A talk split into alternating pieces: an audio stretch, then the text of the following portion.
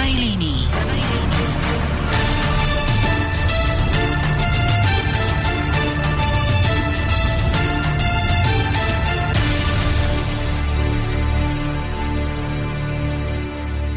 Rozprávková politika. Istotne sa teraz pýtate, čo už len môže mať spoločné politika s rozprávkami. Veď od politika sa žiada, aby bol pragmatický, stál nohame pevne na zemi a bol taktický, čiže má byť presným opakom rozprávkového hrdinu, ktorý výťazí svojim čistým štítom a nekompromisnou vernosťou ideálu. Rozprávky vedia natchnúť, dať človeku krídla a vieru vo víťazstvo dobra nad zlom, ale patria do sveta snov. V porovnaní s rozprávkami je politika škaredá a všedná, ale určuje náš každodenný život. Možno si poviete, čo tieto dva svety, že tieto dva svety sa nikdy nemôžu stretnúť. Kým však nenájdeme bod, v ktorom sa spája svet politiky so svetom rozprávok, budeme stále žiť v zakliatej krajine a čudovať sa, prečo je svet taký zlý, protikladnosť nášho reálneho života a života, o ktorom snívame, núti k zamysleniu. Buď budeme v tomto dvojakom živote pokračovať a naďalej trpieť, alebo tieto dva svety spojíme a budeme žiť iba jeden skutočný, plnohodnotný život, v ktorom naplníme svoje sny. Aby sme mohli tomuto rozporu v nás porozumieť, pozrime sa na protiklady, ktoré túžia po spojení v širšom celosvetovom merítku. Na jednej strane stoja západné krajiny. Sú aktívne, technicky vyspelé, ale duchovne prázdne. V protiklade k ním stoja východné krajiny ako pasívne, technicky zaostalé, ale duchovne bohaté. Na západe neberú ducha vážne. V duchovný svet buď neveria, alebo ak áno, tak len teoreticky. V praxi nie. Američan cestujúci v lietadle sa síce môže formálne hlásiť ku kresťanstvu, ale v skutočnosti sa bojí, že keď lietadlo spadne, tak on prestane existovať. Naopak je schopný zaplatiť aj 100 tisíc dolárov, aby po smrti zmrazili jeho telo, lebo verí, že až veda v budúcnosti pokročí, on bude žiť ďalej. Americký človek sotva chápe, čo by to ten duch mal vlastne byť a duchovný svet si predstavuje len tak nejako technologicky, pozemsky. Na východe zase neberú vážne hmotu, Indy je schopný rútiť sa v preťaženom nákladniaku s pokazenými brzdami dole kopcom, lebo má celkom živý pocit, že je nesmrteľný. Hmota je pre neho iba ilúzia, z ktorej hodlá čo najskôr vyvanúť. Duch bez hmoty je ale nekonkrétny a hmota bez ducha neživá. Ak tieto dva svety nespojíme, budeme mať na jednej strane bezduchý život a na strane druhej duchovno otrhnuté od života, čoho výsledkom budú nešťastné ľudské životy. Veď ako vyzerá náš život dnes? Človek sa v práci mení na robota, ktorý podľa naučeného scenára vykonáva svoju prácu a pre zmenu, keď vchádza do kostola, odkladá svoj zdravý rozum. Veda bez, bez vzťahu k vyšším hodnotám sa stáva nebezpečnou a náboženstvo bez reálneho uplatnenia poverov, nemajúc podstatný vplyv na život. Kedy, keby však človek pri svojej práci použil intuíciu a možnosti svojho ducha, otvorili by sa mu tak netušené perspektívy.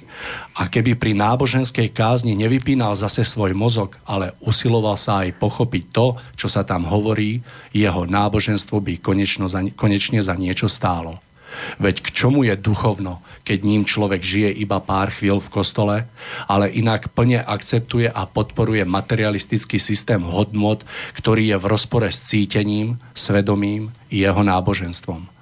To, čo potrebujeme, nie je boj proti materializmu alebo nepraktickému duchovnu, ale zlúčenie bežného života v hmote s duchovným cítením tak, aby konečne vznikol duchovný život. Západná pologula dosiahla obdivuhodné výsledky vo vládaní vonkajšieho hmotného sveta, východná vo vládaní sveta vnútorného. Stačí iba tieto schopnosti spojiť a využiť. Západ má veľkú schopnosť niečo aplikovať hmotne, ale príliš sa nezaoberá nad hĺbším významom vecí a často svojou schopnosťou sebe aj iným škodí. Východ zase príjma vysoké duchovné pravdy, ale má malú schopnosť ich aplikovať do života, čím upadá. Východ a západ podvedome cíti, že sa jeden bez druhého nezaobíde. Pozrime sa na to, aký úžitok má spojenie protikladov napríklad v umení. Pre amerických indiánov sú charakteristické bubny. rytmická hudba, tak, hudba takmer bez melódie. Pre Indiu zase ťahavé melódie, pri ktorých sa rytmus nedá poriadne ani identifikovať. Ale čo si také úžasné ako hudba, kde sú rytmus a melódia plne rozvinuté, mohla vzniknúť iba v Európe, kde sa udialo spojenie zmyslu východu pre melódiu a západu pre rytmus. Na západe je bežná modlitba, na východe meditácia. Pri modlitbe človek hovorí k Bohu – pri meditácii ho zase počúva. Na západe je častou chybou, že veriaci sa až zúrivo modlí. Daj, aby sa stalo. Ale či to, o čo žiada, je aj správne a v súlade s Božou vôľou, sa pýtať zabúda. Na východe sa v meditácii snažia stíšiť, aby počuli Boha. Pri zriekaní sa seba a svojich činov však zostávajú prijaté pravdy bez úžitku, neaplikované do reálneho života. Modlitba a meditácia patria ale k sebe, lebo iba počúvanie a následné prepracovanie počutého v sebe môže viesť ke zmene človeka na duchovne hodnotejšiu a vedomejšiu bytosť. Je na mieste otázka, ako a kde by sa mali tieto protiklady východu a západu spojiť, aby z nich mali úžitok ľudia na celej planéte. No určite niekde medzi týmito dvoma pólmi – ako určite tušíte, práve stredná Európa je miestom, kde sa udeje toto mystické spojenie protikladov že práve Slovensko stojí na rozhraní vplyvu východu a západu, ho predurčuje na vysoké poslanie, ktorého naplnenie je nesmierne dôležité pre ďalšiu existenciu našej planéty. Pre, Slovensku, pre Slovensko teda nie je vhodná podsúvaná cesta ekonomicko-materialistického života, ani idea kolektívneho náboženstva, ale jeho vlastná cesta, utvárajúca samostatne vedomého duchovného človeka. Krásny piatkový podvečer želám všetkým poslucháčom Rádia Slobodný vysielač. Srdečne vás zdravím a vítam v úvode relácie v prvej línii, v rámci ktorej sa dnes spolu s mojimi dnešnými hostiami, ktorí za chvíľočku prezradím, budeme rozprávať na aktuálnu tému, ktorou je 19. november 1989.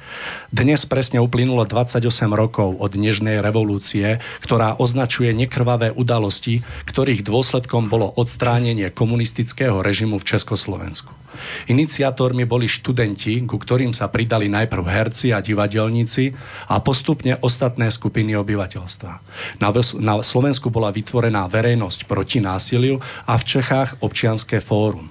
Po brutálnom zásahu polície proti študentom na Praskej národnej triede študenti na všetkých vysokých školách od 21. novembra štrajkovali. 27. novembra sa uskutočnil dvojhodinový generálny štrajk. 7. decembra 1989 po rezignácii komunistickej federálnej vlády bola 10. decembra vymenovaná nová vláda a prezident Gustav Husák podal demisiu. 28. decembra 89 federálne zhromaždenie zvolilo za svojho predsedu Alexandra Dubčeka a 29. decembra bol za prezidenta ČSSR zvolený Václav Havel.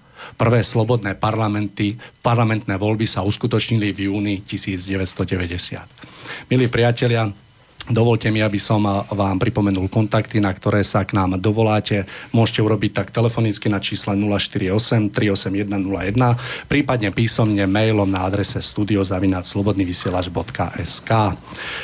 A teraz, mi milí priatelia, dovolte, aby som predstavil mojich dnešných hostí. Ja som veľmi rád, že tu mám slovensko-české, alebo ako chcete, česko-slovenské zastúpenie, takže obidve, obidve strany sú tu. Verím, že toto nás predurčuje na takú objektivitu.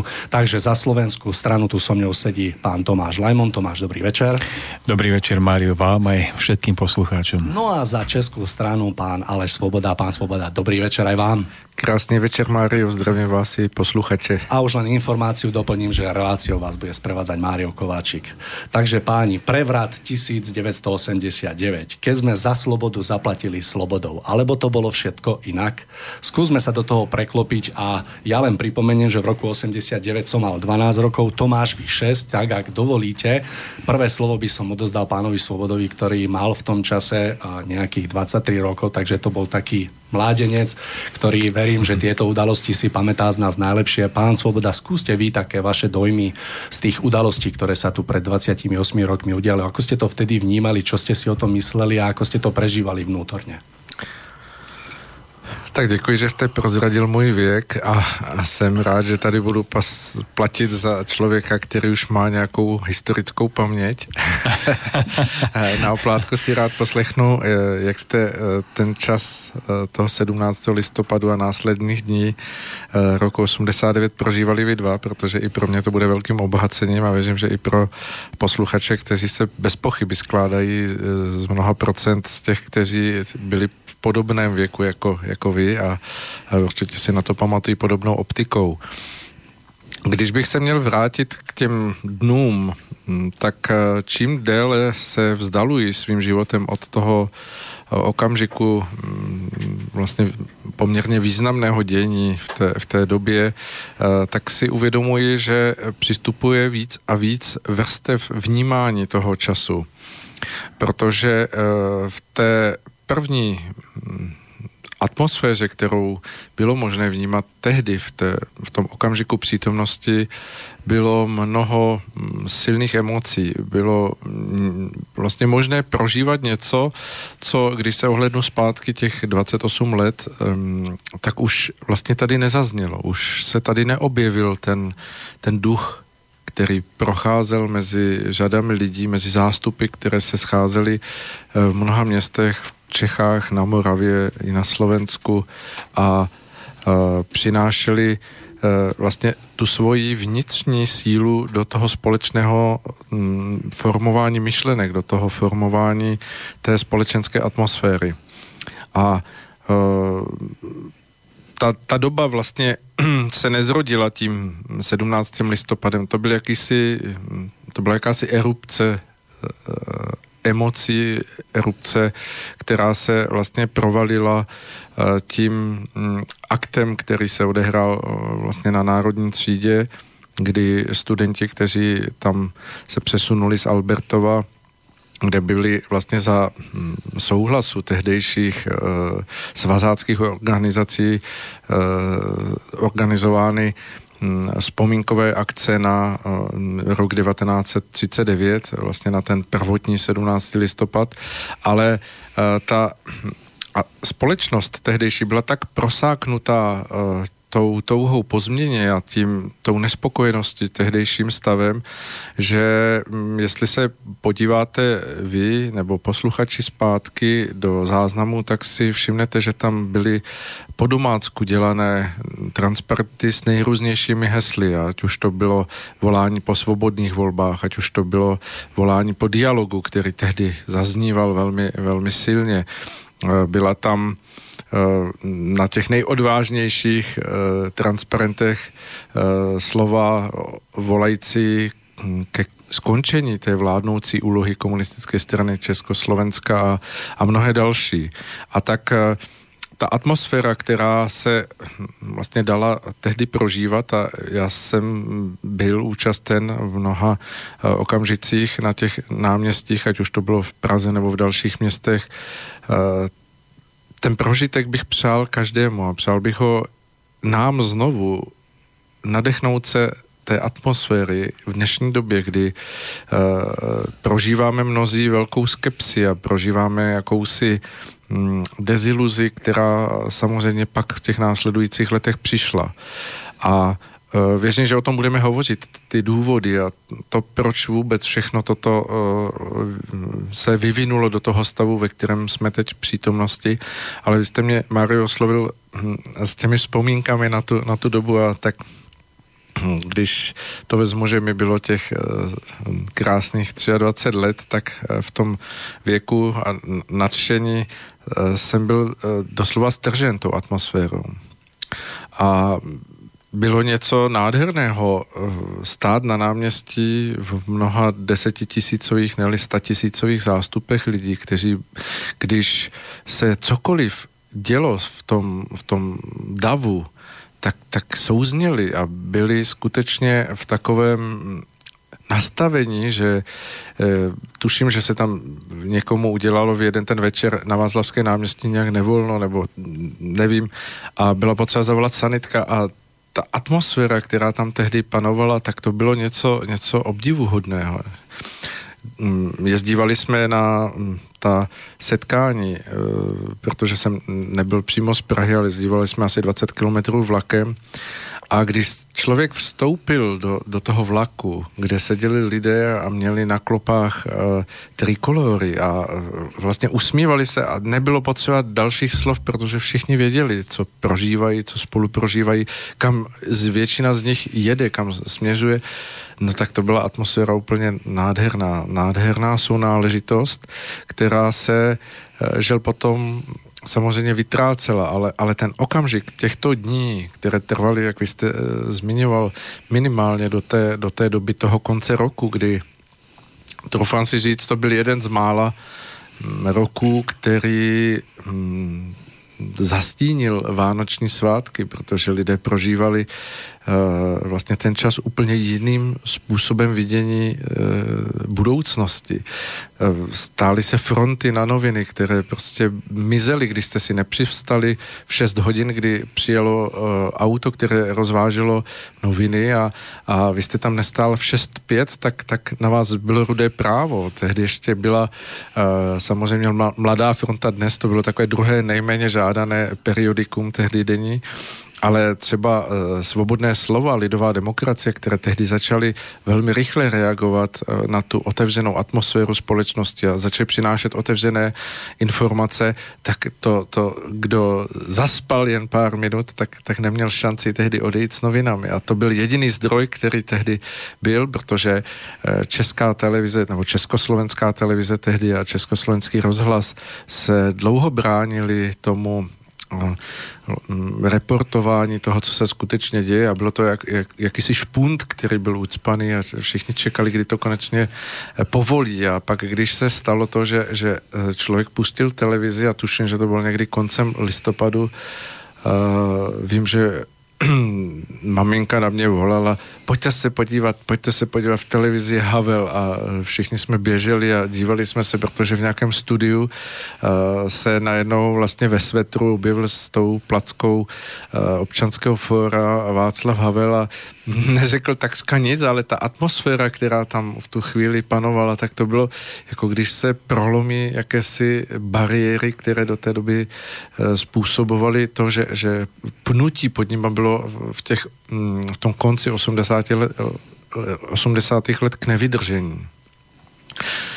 Nevím, co bych vám k tomu ještě řekl. Samozřejmě možná mi vyvstanou mm, vzpomínky v jednotlivých mm, konstelacích toho, jak o tom budeme ještě hovořit, možná s odstupem vidění, e, e, že skutečně to byl jakýsi okamžik veliké příležitosti ke svobodě a že jsme tento příle, tuto příležitost s největší pravděpodobností e,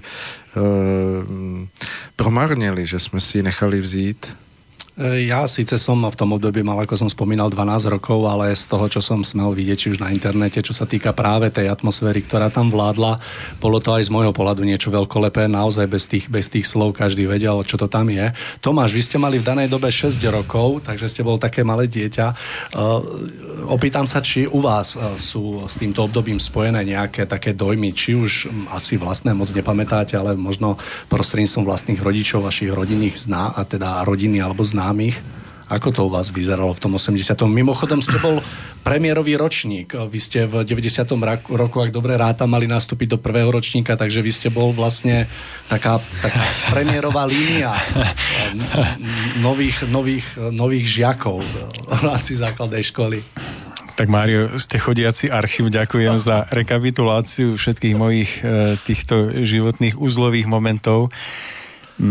Ja by som k tomu povedal toľko, že mm, ja som v tom období nedokázal vnímať, e, že sa tu jedná o nejaký mm, súboj nejakých dvoch protipólov, dvoch ideológií alebo pohľadov na život toho komunizmu a rodiacej sa demokracie, pretože človek v 6-7 rokoch svojho života to ešte nedokáže takto vnímať. Ale to, čo som dokázal vnímať a čo si pamätám dodnes ako silný zážitok, bolo vnímanie obrovskej vlny načenia, ktorá dokázala spojiť ľudí e, v celej spoločnosti bez ohľadu na to, či boli starí alebo mladí, alebo boli vzdelaní alebo menej vzdelaní, že dokázali sa títo ľudia spojiť a vytvoriť spoločnú vlnu veľkého nadšenia pre spoločnú víziu do budúcna.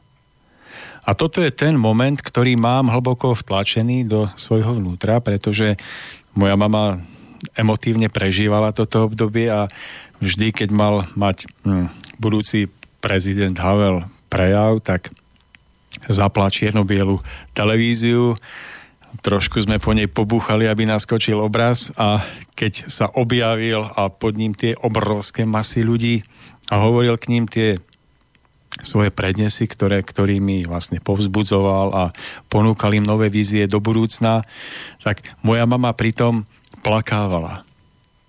A ja som to spolu prežíval cez ňu, že aha, tak toto je niečo nádherné, čo prichádza, čo sa rodí, pretože to dokáže vyvolať takúto vlnu náčenia a vrúcnosti. Takže moje prežitie tohto obdobia je spojené s tým, ako to vnímali a prežívali moji rodičia a ľudia v mojom najbližšom okolí. A opakujem ešte jedenkrát, hlboko si odnášam prežitie, že je v nás, ľuďoch, akási skrytá, možno dnes nevyužívaná schopnosť načenia pre spoločný ideál. A dodnes si kladiem otázku, čo by dokázalo opäť v nás, ľuďoch, vyburcovať túto túžbu po spoločnom načení pre spoločný ideál a možno, že tomu budeme môcť venovať aj časť dnešnej relácie.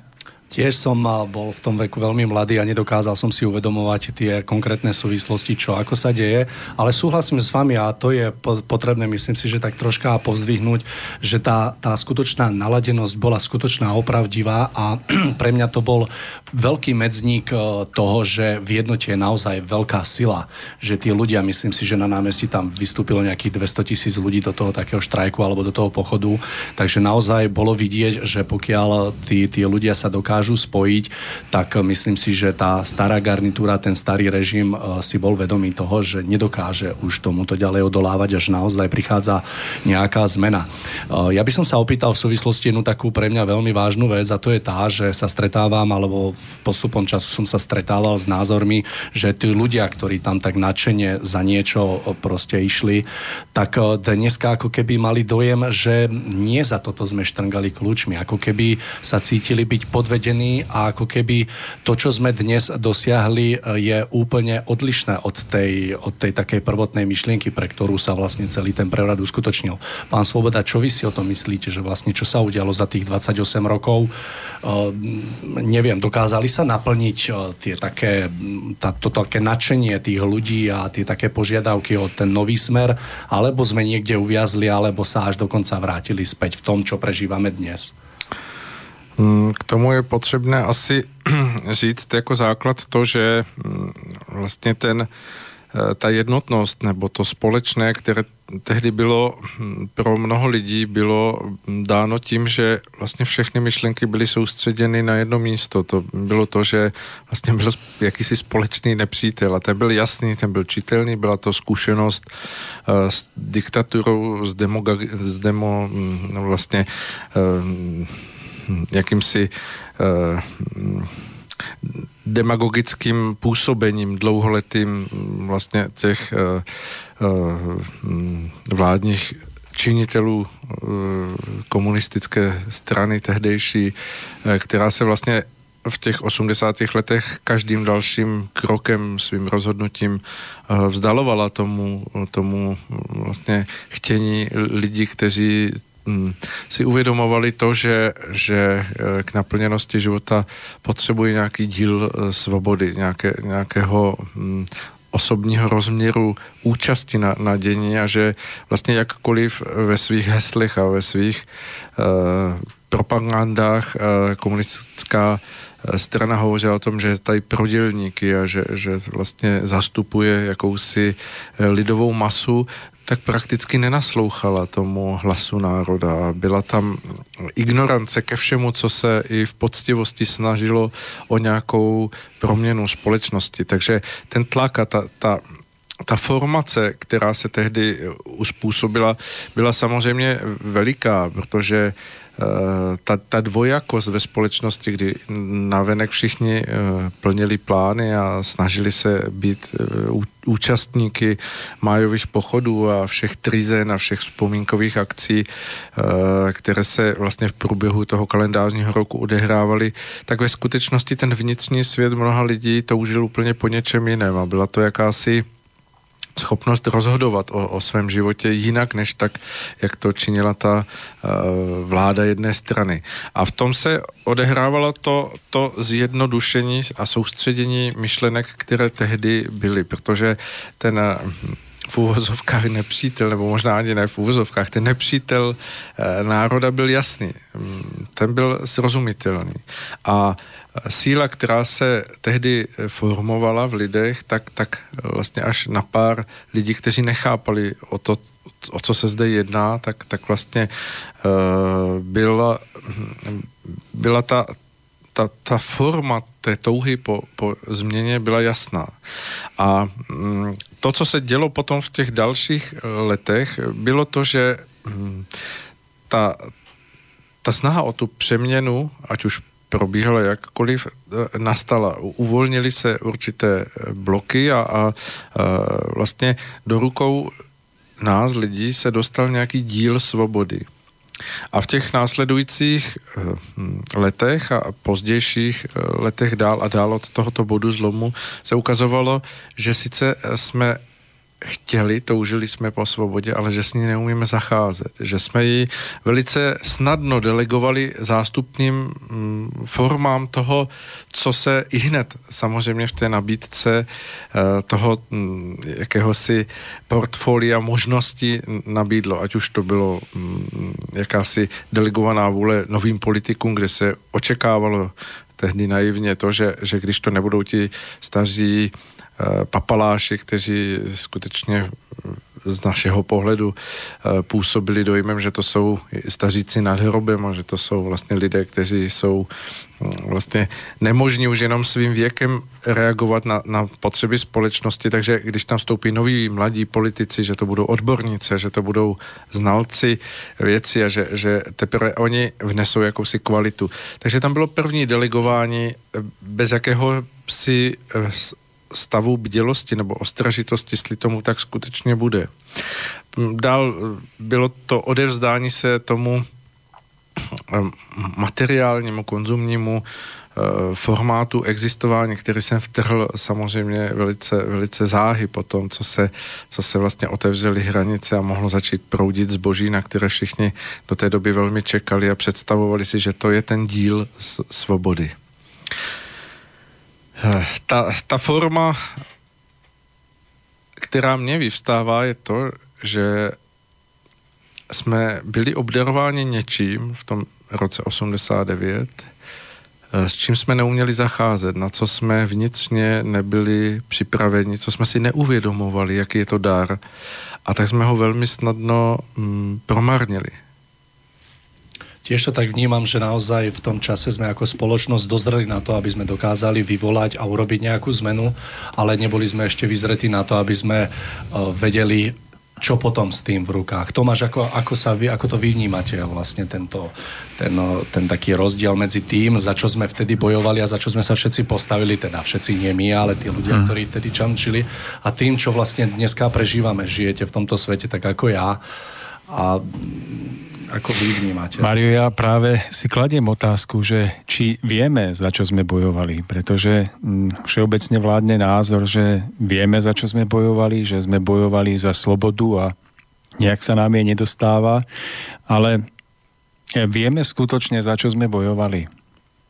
Ja by som túto problematiku videl tak, že na jednej strane Hm, tu máme nejaké občianské práva alebo výhody, ktoré sme si vybojovali. Či už to bola nejaká voľnosť pohybu, ktorú máme, hm, sloboda vierovýznania, združovania a iné, sloboda slobodného podnikania, voľného otvoreného trhu.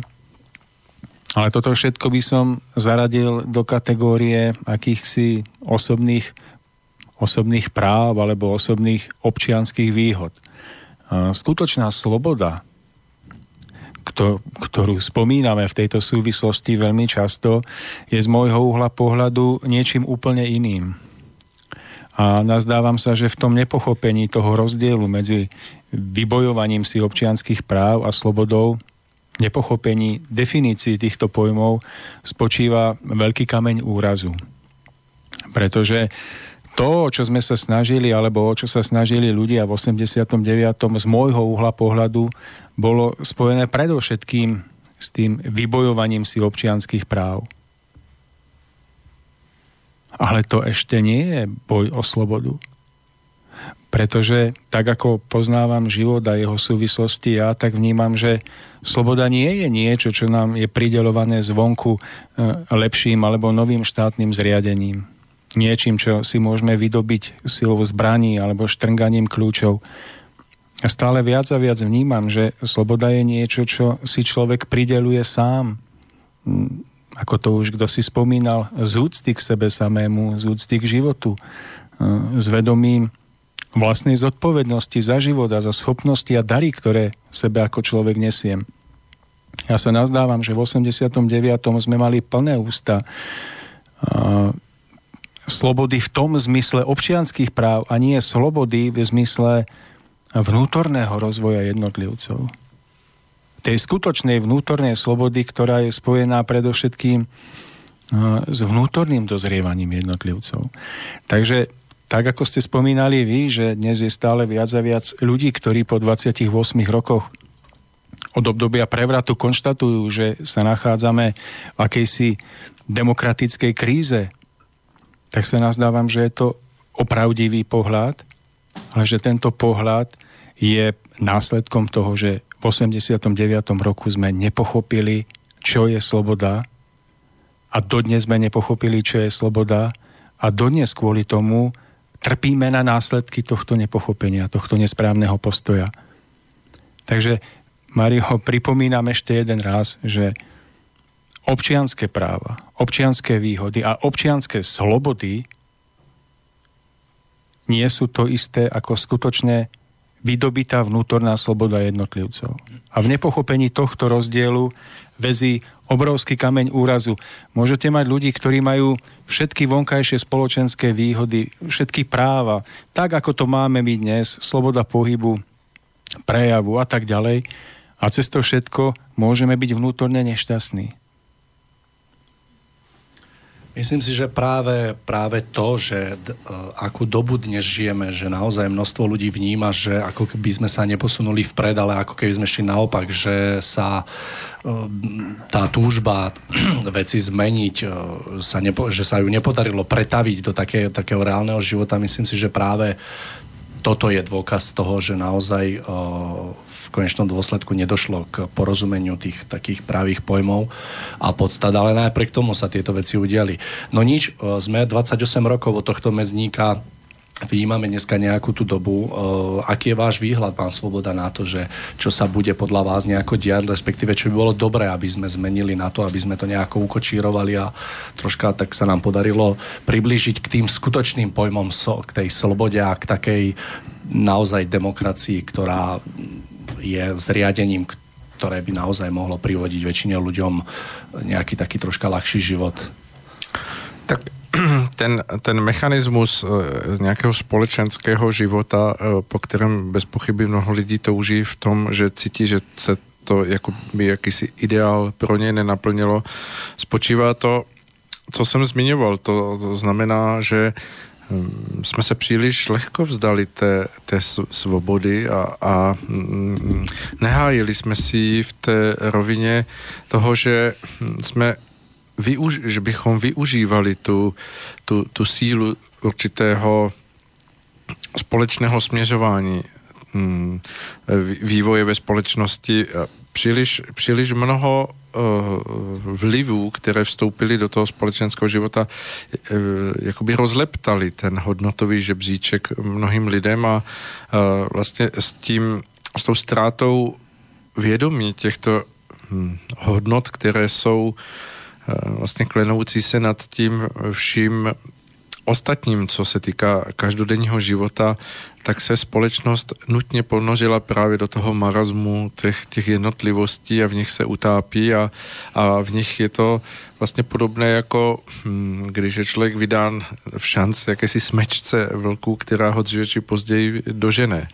A ve chvíli, kdy hm, pochopí tu sílu a vědomost eh, své vlastní svobody, kterou mu ne, nemůže nikdo vzít, tak si hájí jiným způsobem. Je najednou imunní vůči všem laciným nabídkám. Je schopen s, daleko větší bdělostí e, rozlišovat věci, které k němu přistupují. Najednou vidí za e, tu vnější slupku toho všeho, co k němu přistupuje z vnějšího světa a e, v tom přirozeném procesu zrání své osobnosti se stává moudřejším a do určité míry vnímavějším na věci, které se e, pro něho vlastně stávají daleko důležitější než, než pro druhé lidi. A tak nelze říct, než to, že ten stav, který je, tak je součtem té Eh, celospolečenské neuchopenosti toho pojmu svoboda, té, té skutečné vnitřní svobody, protože kdybychom dokázali tento nástroj používat, tak ve všech ohledech, které hm, se nás dotýkají v celé společnosti, jako hm, jednotlivci, kteří se dokáží do určité míry spojit myšlenkově nebo uh, i v, za určitým cílem, uh, jsme schopni posouvat vývoj společnosti tam, aby se hm, mohly vlastně ty vnější kontury života, toho, toho každodenního života, přibližovat tomu, té atmosféře, eh, ve které bychom chtěli žít. Je to tak, že hm, delegujeme svoji uh, sílu své osobnosti do toho společenského klimatu příliš hm, příliš naivně, příliš lacině, příliš zjednodušeně. Eh, nehájíme si svoji svoje právo rozhodovat si o svých věcech. Nehájíme si svoje právo uh, dát si prostor k tomu, abychom mm, se mohli vyjádřit, že něco chceme nebo nechceme. Uh, příliš snadno plyneme s tím proudem a pak se divíme, že ten proud teče nějakým směrem, kam nechceme. Keď sa s odstupom času pozerám na celé to dianie, ktoré sa uskutočnilo, tak na slovenskej strane vzniklo verejnosť proti násiliu, teda proti niečomu a u vás na českej strane vzniklo občianské fórum.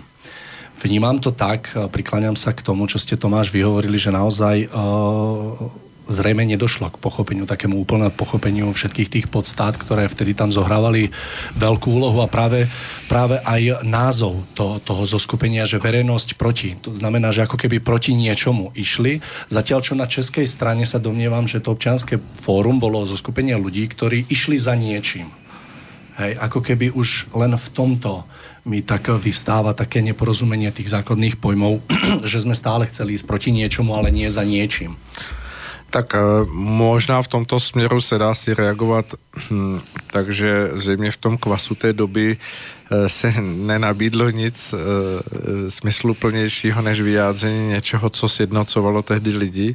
A ta reakce proti násilí byla reakce vlastně na ten 17. listopad, kdy skutečně společnosti odsásl ten ten zásah eh, tehdejších bezpečnostních složek proti studentům, kdy eh, svým způsobem ten, ten akt toho, toho nějakého potrestání tehdejších studentů, kteří se vymkli z pod kontroly toho původně organizovaného mm, směřování. Dodnes samozřejmě spadá mnoho otázek, mm, jestli to nebylo úmyslné, jestli kolem toho nebylo nějaké plánování něčeho vyššího, ale to nechme asi konspirátorům, protože bavme se o tu podstatu toho, co, co skutečně se odehrávalo v lidech jako v jednotlivcích a tak možná spontánní reakce byla, mm, jakože to je ve, veřejnost, která nesouhlasí s tím mm, stavem násilí, které se odehrálo v tom 17. listopadu. Nicméně ta konsekvence, kterou zmiňujete, je zajímavá.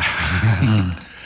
To len v takej, takej podstate, keď sa vlastne nad tým som sa zamýšľal, Tiež verím, že o, súčasne existovala istá rovina skupiny ľudí alebo zaujímavých skupín, ktoré celé to nadšenie ľudí ako keby zneužili, že o, jednoducho boli použití na to, aby oni dokázali o, uskutočňovať svoje plány, ktorých sme dnes súčasťou a dostalo sa to do takých vecí, že dneska tu máme zdravotníctvo, ktoré zarába na nás a ktoré vôbec sa neveruje tomu poslaniu, ktorému by sa malo. Takže e, z môjho pohľadu určite tie, tieto tieto veci tam zohrajú veľkú úlohu. Máme jeden mailík, ak by som mohol, tak ho prečítam. Dobrý večer. To, že ľudia nie sú pripravení na zmenu systému, nenazýval by som to slobodou, veľmi dobre vedeli tí, čo pripravili tento majetkový geopolitický prevrat a zblbili ľudí ako pri štandardnej farebnej revolúcii, aby si mysleli, že to oni ľudia všetko riadia. Myslíte, že na západe sú ľudia slobodní? V Nemecku sami tvrdia, že v NDR bola väčšia sloboda, ako je tam dnes. Ľudia sa neviem to prečítať, no, boja, boja vysloviť svoj názor viac ako pred prevratom. Možno Česi, ktorých ovplyvňuje rusofóbia viac ako Slovákov, to až tak nevnímajú, alebo zle chápu príčiny. Lubo z Košíc. Uh-huh. Tak e, samozřejmě se z velké části s tím e-mailem dá souhlasit a to, co, to, co písatel zmiňuje, to, že e, vlastně ta naivita nebo mm, jakýsi naivní idealismus eh, v lidech, kteří tehdy eh, se rozcházeli s tou, hm, s tou odžitou ideou eh, toho, toho budování socialistického zřízení nebo té, té, té ideje toho komunismu jako s něčím, co totálně zklamalo, selhalo, co, co jim lezlo na nervy a bylo pro ně v každém ohledu hm, nepřijatelné, tak vlastně opakem toho bylo hledění přes hranice kam si na západ a vlastně jsme velmi lacino a velmi naivně přijímali to, že od tamtud vane je jenom všechno to dobré a že, že je tam jakýsi takřka ideální stav života, že všechno tam funguje, že uh, je tam jakýsi uh, předstupeň pozemského ráje, který jako když k nám přijde, tak se všechny problémy vyřeší a všichni lidé, kteří jsou dobří, hodní, schopní, tak najdou uplatnění a bude to všechno fungovat. Ta naivita, která eh, v tom byla, eh, se dá říct, eh, jako pro nás hm, přinesla trestuhodnou oplátku toho stavu, ve kterém jsme a nebylo to tak, eh, jak se eh, často mnozí lidé domnívají, že, že jsme do toho spadli bez varování. Eh, spolu s tím, jak se vlastně tady začali objevovat nejrůznější lidé, vlastně hovořící o tom, že jediná cesta dalšího vývoje je tržní kapitalismus a že, vlastně všech, všechem, všechen blahobyt, který se odehrává v těch vnějších formách toho majetku a, a všeho toho, co, co jsme viděli přes hranice v tehdejším Německu eh, na západ od nás nebo v dalších zemích, tak jsme přisuzovali tomu, že, že, že to je výsledek jakéhosi fungování systému. Ale spolu s těmi lidmi, kteří přicházeli s tím a tvrdili, že to je výsledek eh, toho tržního mechanismu, tak přicházeli lidé, kteří eh, varovali a říkali, eh, nenechte se strhnout tím, co, co vidíte, protože vy máte jedinečnou šanci na zcela neovlivněných základech zkusit stavět společnost, atmosféru soužití, které není dotčeno ani tím, jak vy jste krásně říkal eh, na začátku svého vstupu, ani tím západem, ani tím východem. Zkuste něco nového, zkuste něco, co vám dá zku- zúročit tu zkušenost toho, co, co se vlastně odehrávalo v tom hm, v těch, v těch desetiletích eh, toho, toho tristního života v komunismu a zároveň se vyvarujte těch chyb, které děláme my, protože eh, ten stav života, který eh, je eh, v tom zdánlivě demokratickém světě, je velmi špatný a uh, nezřídka bylo hovořeno o tom, že, že už tehdy ten západní svět se nacházel uh, ve větších problémech než, než ten, ten východní uh, svět, nebo ta, ta východní Evropa. Teď nemyslím tím s řízením, ale tou atmosférou, kam ta společnost směřovala a jakým způsobem podvazovala právě tu vnitřní svobodu lidí tím nenápadným, neviditelným, neustále se posouvajícím, plíživým způsobem mm, zavazování k tomu, aby se lidé stali součástkou nějakého společenského kliše. A tak eh, my jsme mm, hlasy těchto mnohých moudrých, kteří sem přicházeli a o tom hovořili, neslyšeli a nechali jsme se strhnout k tomu, tomu mm, Václavem Klausem vyhlášenému uh, rčení, že prostě trh všechno vyřeší a že, že ten výsledek, který nám přinese, bude právě ten, to dohnání té, té západní Evropy. My jsme skutečně dohnali, ale v tom, v tom zoufalém stavu. No pravdou ostáva, že trh naozaj všetko vyriešil. Tomáš, čo váš pohľad na tieto udalosti? Keď som uvažoval nad pohnutkami, kvôli ktorým ľudia šli do ulic a snažili sa završiť obdobie prevratu, tak som zistil, že, že tie pohnutky majú ďaleko od veľkých ideálov, ktoré by mali stáť na začiatku každého prevratu alebo revolúcie, ktorá má byť úspešná. Nazdávam sa, že mnoho ľudí tam šlo kvôli tomu, že mm, si predstavovali jednoduchšiu podobu svojho vlastného života alebo nejakým spôsobom podobu, ktorá bude viac pohodlná. Ja neviem, no niekto šiel možno kvôli tomu, že si predstavoval, že hm, bude môcť nakupovať zahraničné výrobky, zahraničné produkty v obchodoch. Niekto možno kvôli tomu, že hm, hľadal nejakú, nejakú cestu k naplneniu svojich osobných výhod. Ale že väčšina ľudí, ktorých sa zúčastnili v tom období prevratu, tak nemali ujasnený skutočný, hĺbší, ten zmysluplný zmysel svojho života.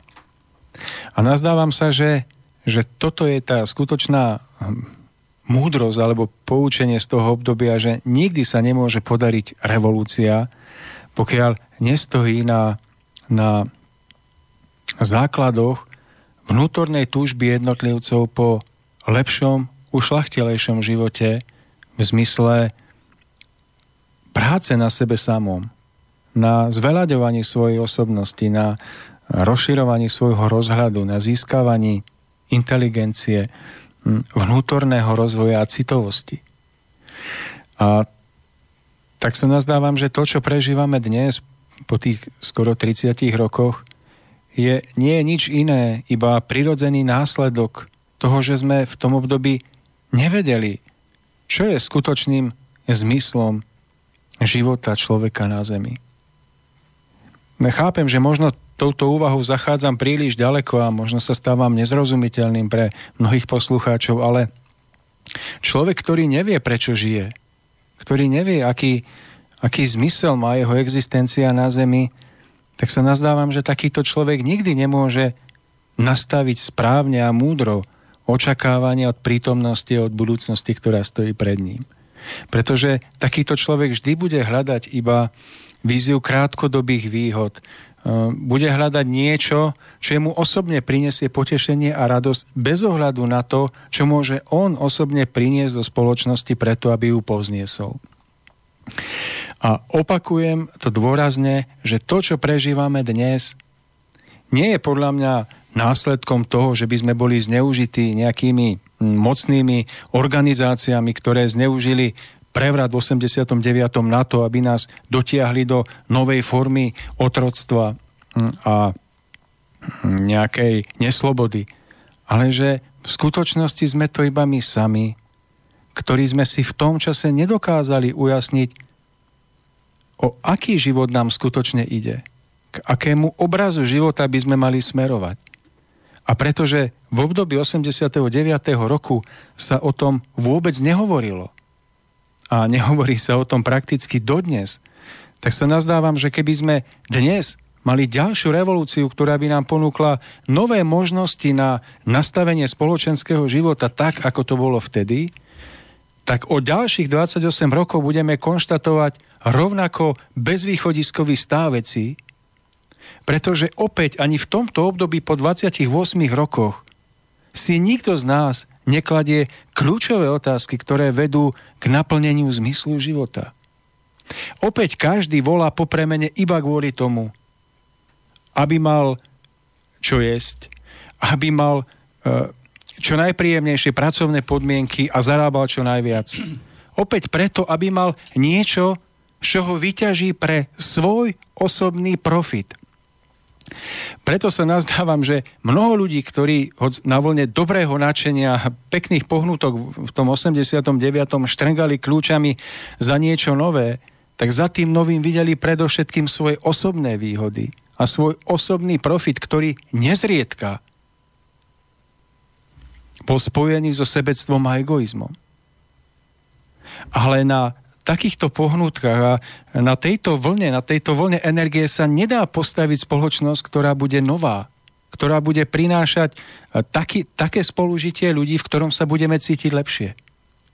Preto, pokiaľ by som mohol, tak by som si vybral desiatich ľudí z toho veľkého davu a opýtal by som sa ich dnes, kvôli čomu tu prichádzate a čo očakávate od tejto premeny. Takmer nikto by nevedel podať odpoveď, ktorá by zodpovedala opravdivosti vnútorne vyspelého, zrelého človeka a ukázalo by sa, že väčšina ľudí je iba strhnutá vlnou načenia. Že tá obrovská vlna načenia, ktorá vznikla, dokázala vytvoriť aký, akýsi stupeň uh, psychózy, ktorá mohla byť využitá pre niečo užitočné a, a možno aj ušlachtilé, ale ktorá nebola opretá o skutočné vnútorné poznanie jednotlivcov o tom, ako ďalej. A potom je tá vlna načenia iba takou krátkodobou vlnou, ktorá jednoducho doznie a po ktorej prichádza realita. A tá realita sa opäť opiera už nie o to veľké načenie, ale o ten skutočne reálny stav ľudí, ako sa nachádzajú. Tomáš, podľa mňa ste to veľmi pekne vystifol a zadefinoval a ja si myslím, že práve to, že tí ľudia, ktorí boli na tej vlne nadšenia, nemali e, jasne zadefinovanú predstavu ako ďalej, tak vytvorilo priestor práve pre tých ľudí, ktorých sa chytili tých oprát a začali tento dav riadiť a viesť a dotiahli ho tam, kde sme. Ak dovolíte, dáme si krátku prestávku, po ktorej budeme pokračovať a túto prestávočku vyplní podľa mňa fantastický spevák, ktorý nás tento týždeň opustil, takže Vaby Danek, život bieží dál.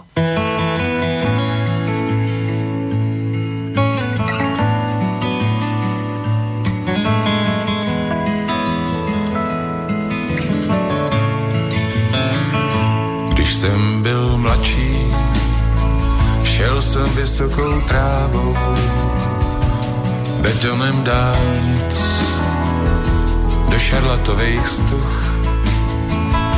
Teď každý ráno umírá sen s mou slávou a zůstává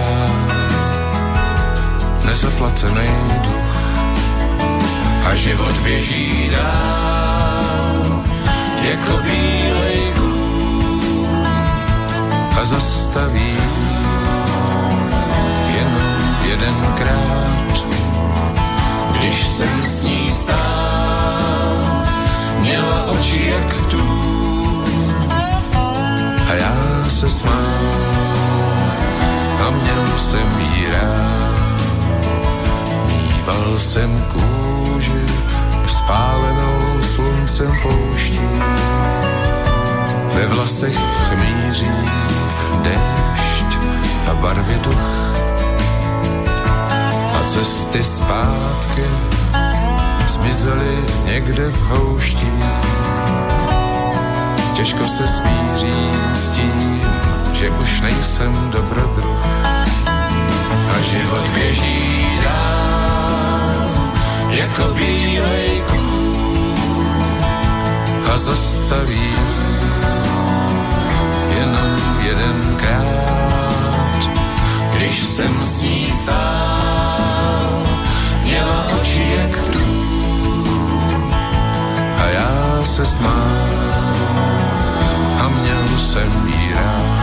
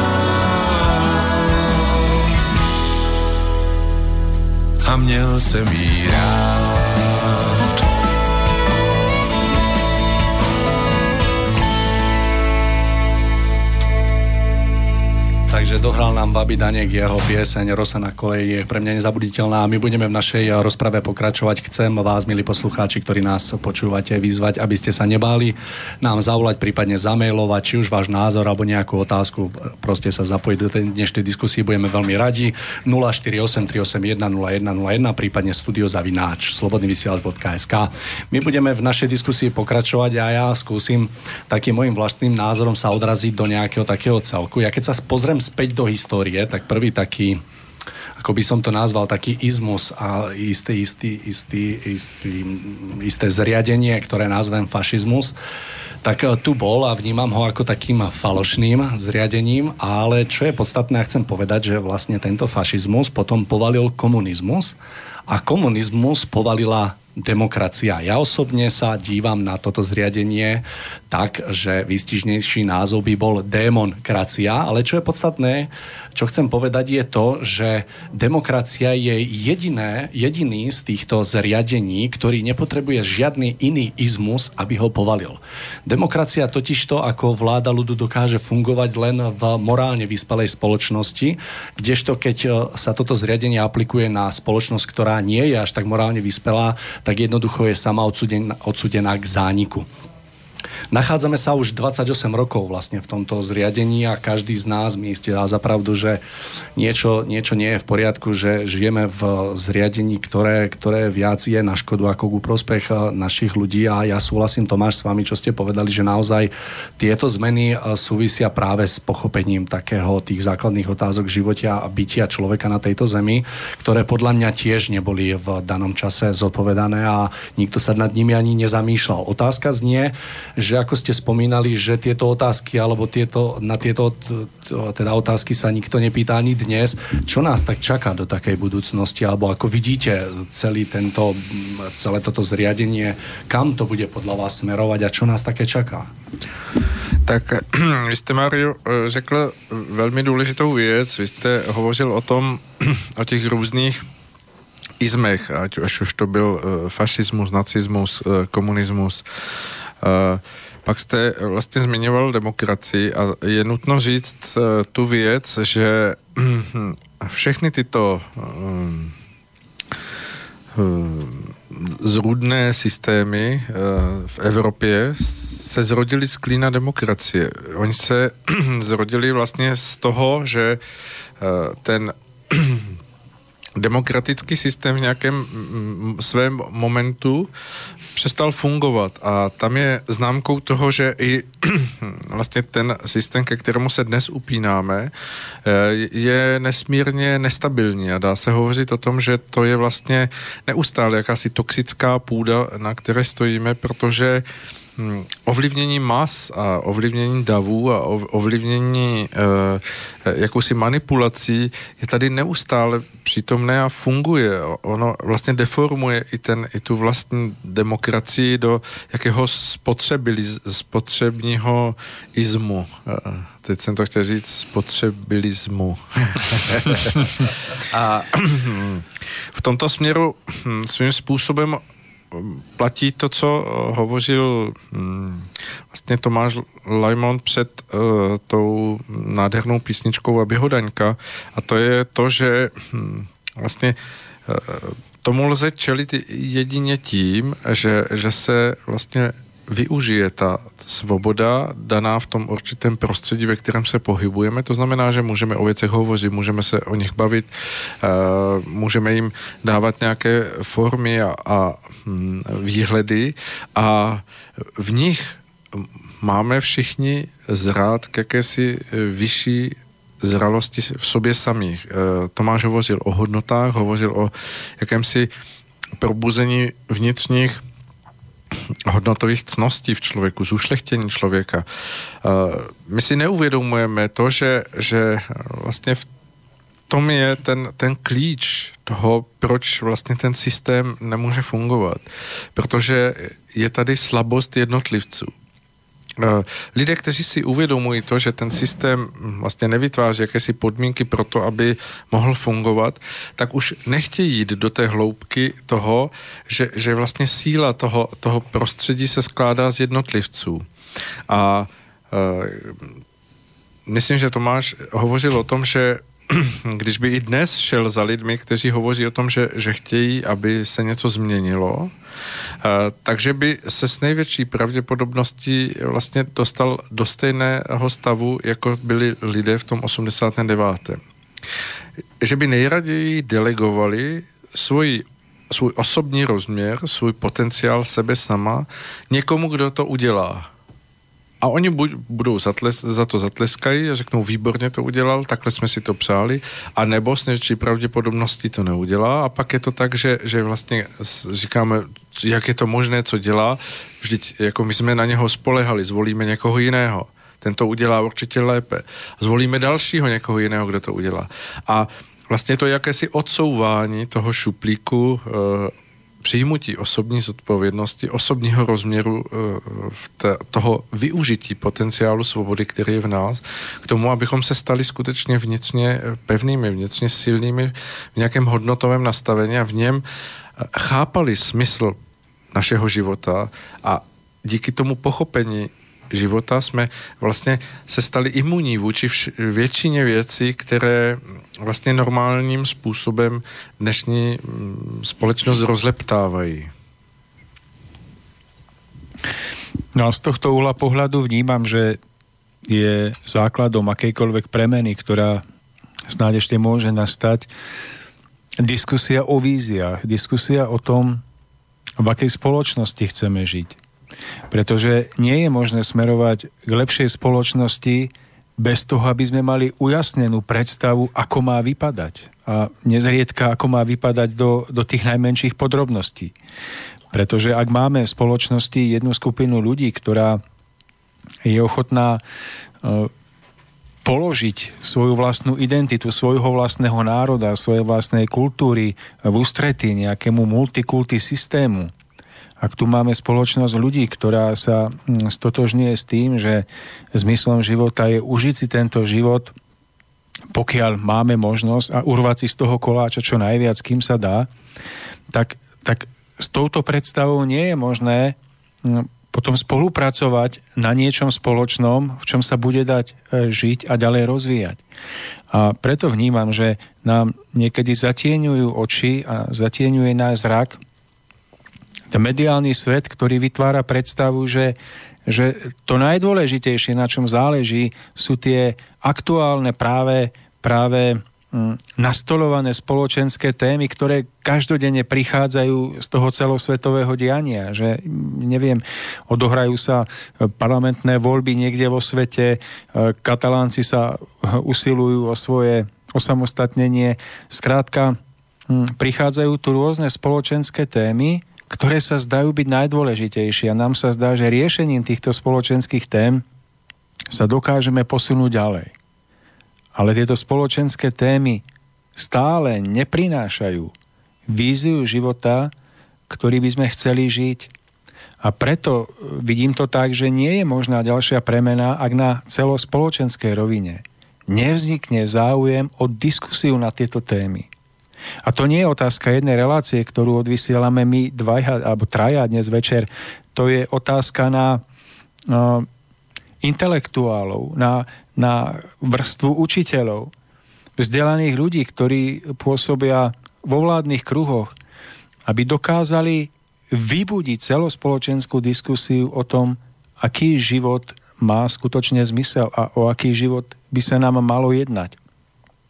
Preto si kladiem otázku, že ako je to možné, že máme v spoločnosti mnoho učiteľov, vzdelaných pedagógov, ktorí majú obrovský potenciál vedomosti, schopnosti, poznajú históriu nezriedka, sú všeobecne rozhľadení.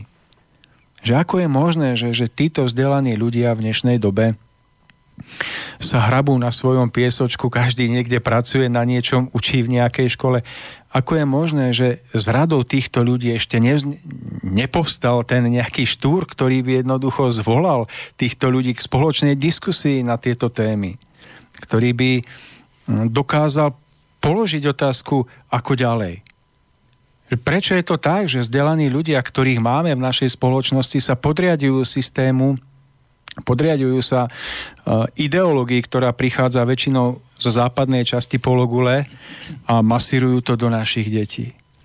Ja sa nazdávam, že to je obrovská úloha tejto skupiny ľudí, predovšetkým vzdelaných ľudí, pedagógov, aby sa dokázali postaviť, zomknúť a formou všeobecnej diskusie, konferencií sa snažili vytvoriť, podporiť celospoločenskú diskusiu na tieto témy. Inak to nevidím. My dnes máme, pardon, učiteľov, učiteľky, ktorí si chodia vlastne do práce, majú predpísaný koncept učenia a idú v tomto smere možno príkladne. Ale ja sa nazdávam, že vzdelaní ľudia by mali vidieť viac, mali by si uvedomovať dopad života ktorý sme si osvojili za vlastný a v predvídavosti toho, kam smerujeme, by mali tieto otázky na celospoločenskej rovine nastoliť. Tak e, preto vidím otázku do budúcna tak, že bez celospoločenskej diskusie sa nepohneme ďalej a nie je to otázka zvolenia toho ideálneho, správneho politického alebo náboženského vodcu, je to otázka veľkej diskusie, ktorá tomu musí predchádzať. A ak sa nám túto diskusiu nepodarí vytvoriť, tak väčšina ľudí nebude mať ani najmenšiu predstavu o tom, ako smerovať ďalej a bude sa to rútiť dolu vodou. Takže v tomto vidím veľké pole pôsobnosti pre celú vzdelanú vrstvu ľudí v našej spoločnosti, tak možno v Čechách, ako aj na Slovensku. Jeden postreh od nášho poslucháča, Martin nám píše, dnes je demokracia ako fašizmus. Oba pojmy sú už dnes úplne vyprázdnené. Zdá sa, že sa vo všeobecnosti dá s tým súhlasiť, ale na margo toho, čo hovoríte, Tomáš, ja by som spomnul jednu takú zaujímavú vec. Je to troška dávnejšie, možno pol, tri roka dozadu, čo som sa dozvedel, že existuje skupina ľudí, v ktorej v tejto skupine má každý, každý štát nejaké zastúpenie. Myslím, že za Slovensko nás zastupoval profesor Peter Stanek zo Slovenskej akadémie vied. A z toho, čo som sa smel odtiaľ dozvedieť, bolo, že táto skupina ľudí si veľmi dobre uvedomuje, že súčasné zriadenie, nech ho nazveme už akokoľvek, tak smeruje do úplného zániku a dokonca stanovili aj dátum, teda rok, že rok 2022 by mal byť pre našu spoločnosť istým veľkým medzníkom, že ako keby všetko, všetko to, čo vedia, alebo to, proste tá rozhľadenosť a tie schopnosti ich smerujú k tomu, že naozaj sme schopní to dotiahnuť ako keby bez vojny, ale ako zriadenie do roku 2022. A témou toho stretnutia bolo, že čo ďalej. Tiež ma zaujalo napríklad to, že, že tam padol aj nový systém zriadenia, ktorý má názov envirokracia. To znamená systém, ktorý ako keby mal byť v súlade vlastne s prírodou a tí ľudia mali rešpektovať isté zákonitosti a tak ďalej. Na Margo toho tiež ešte, čo hovoríte, tak tiež si myslím, že pokiaľ, pokiaľ nebude akejkoľvek zmene predchádzať takáto verejná diskusia o tom, že čo je potrebné zmeniť, aby sme si uvedomili hlavne zodpovednosť za všetko to, čo robíme a hlavne zodpovednosť tých ľudí, ktorí dneska dokážu riadiť a viesť štáty, tak e, akákoľvek zmena, nech akokoľvek hlasno budeme kričať, tak sa naozaj nikam nedostaneme. Práve naopak, myslím, že o krok späť, tak naozaj tieto otázky, o ktorých e, Tomáš hovoríte, ja považujem osobne za veľmi dôležité a naozaj je to najpodstatnejšie mať vyjasnené, kto sme a mať jasnú predstavu o tom, ako ďalej, prečo takto a aby, aby uh, v tej rozprave ako by som povedal, preferovalo blaho celej spoločnosti, nie len jednotlivcov, pretože je tu skupina ľudí, ktorá si to nejako predstavovala a ja verím, že tá skupina ľudí tak aj žije, že im je veľmi dobré, majú obrovské majetky, obrovské peniaze, majú vlastne vytvorené mechanizmy na to, aby, aby bol ich blahobyt e, za, akože zabezpečený, ale je to na úkor bežných ľudí. Hej, takže, ale súhlasím vo všeobecnosti, že naozaj to, čo, za to, čo prežívame dnes, tak si môžeme naozaj sami a ten pôvod je naozaj v tej nevedomosti, ktorá sa prejavila v tom 89.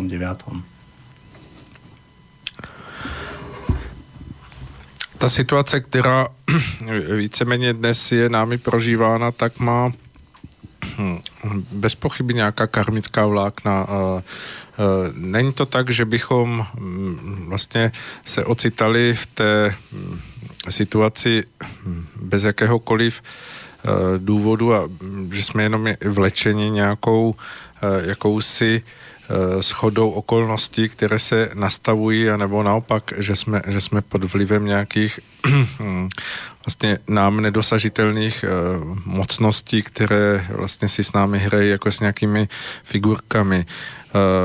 ten, ten vývoj, který se odehrává, tak je, tak je dílem každého jednotlivého z nás. Není to, není to vůbec jako v té, v té rovině toho, že hm, tak jak se snažíme neustále nějakým způsobem hovořit o tom, že za to mohou druzí, že, že je to tak, že vlastně my proti tomu nemůžeme nic dělat. To je přesně opak toho, toho, toho souznění a té, té, té, toho schopení sil něco změnit, které zarezonovalo v tom roce 89, ale velmi rychle se právě ztratilo. Já si vzpomínám, že jsem, tuším někdy v roce 91, Eh, seděl s jsem Rupníkem a dívali jsme se na televizi, kdy vlastně to byla situace, hm, hm, že eh, v Perském zálivu se začala odehrávat vlastně ta první etapa té, té, té války, eh, která byla nasměřována proti Iráku, který tehdy napadl Kuwait. Byla to vlastně zlomová věc už z toho pohledu, že hm, ten Eh, přenos byl víceméně, eh, byla to takzvaná válka v přímém přenosu, protože CNN do, v té době vlastně se posunula jako spravodajsky a vytvořila štáb, který takřka na obou stranách účinkoval i hned. Takže na jedné straně bylo vidět záběr, že vystřelili eh, raketu a prakticky eh, druhý štáb přenosem ukazoval, kde ta raketa dopadla, co způsobila. Těch válek jsme od té doby zažili vícero a, a myslím si, že přesto, že to je jako hm, možná podívaná, když člověk uběhá mraz po zádech, tak, tak to nepřineslo světu nic lepšího, to, že to vidíme.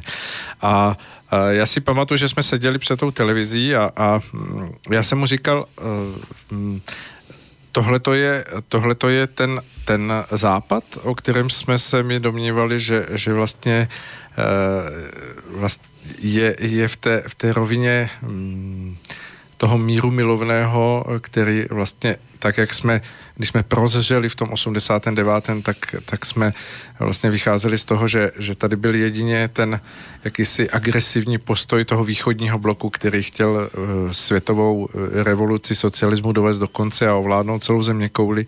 A domnívali jsme se, že Západ je vlastně tím, kdo, kdo čelí této, této agresi nebo je, je v nějaké pozici toho, že na to musí reagovat. A ta válka v tom eh, roce 91 víceméně ukázala tu celkovou mm, situaci toho, že eh, vlastně eh, motivy, které jsou, tak, tak nejsou za vyšší ideály, ale za peníze a za, za vlastně určité Eh, snahy získat eh, vliv a, a nějaký určitý eh, dosah toho, jak, jak určovat politiku v tom celosvětovém měřítku. A hm, tehdy jsem si uvědomil, když ten pan Rupník mi odpověděl, že, že vlastně ten ten dosah toho, toho jestli lze tyto věci změnit nebo ne, jako uniká tomu, tomu nastavení, jak jsou, hm, jak jsou vlastně celospolečensky nastavené nějaké eh, mechanismy, že, že, že vlastně tuto válku nikdo jako nezastaví, protože je předmětem nějakého zájmu.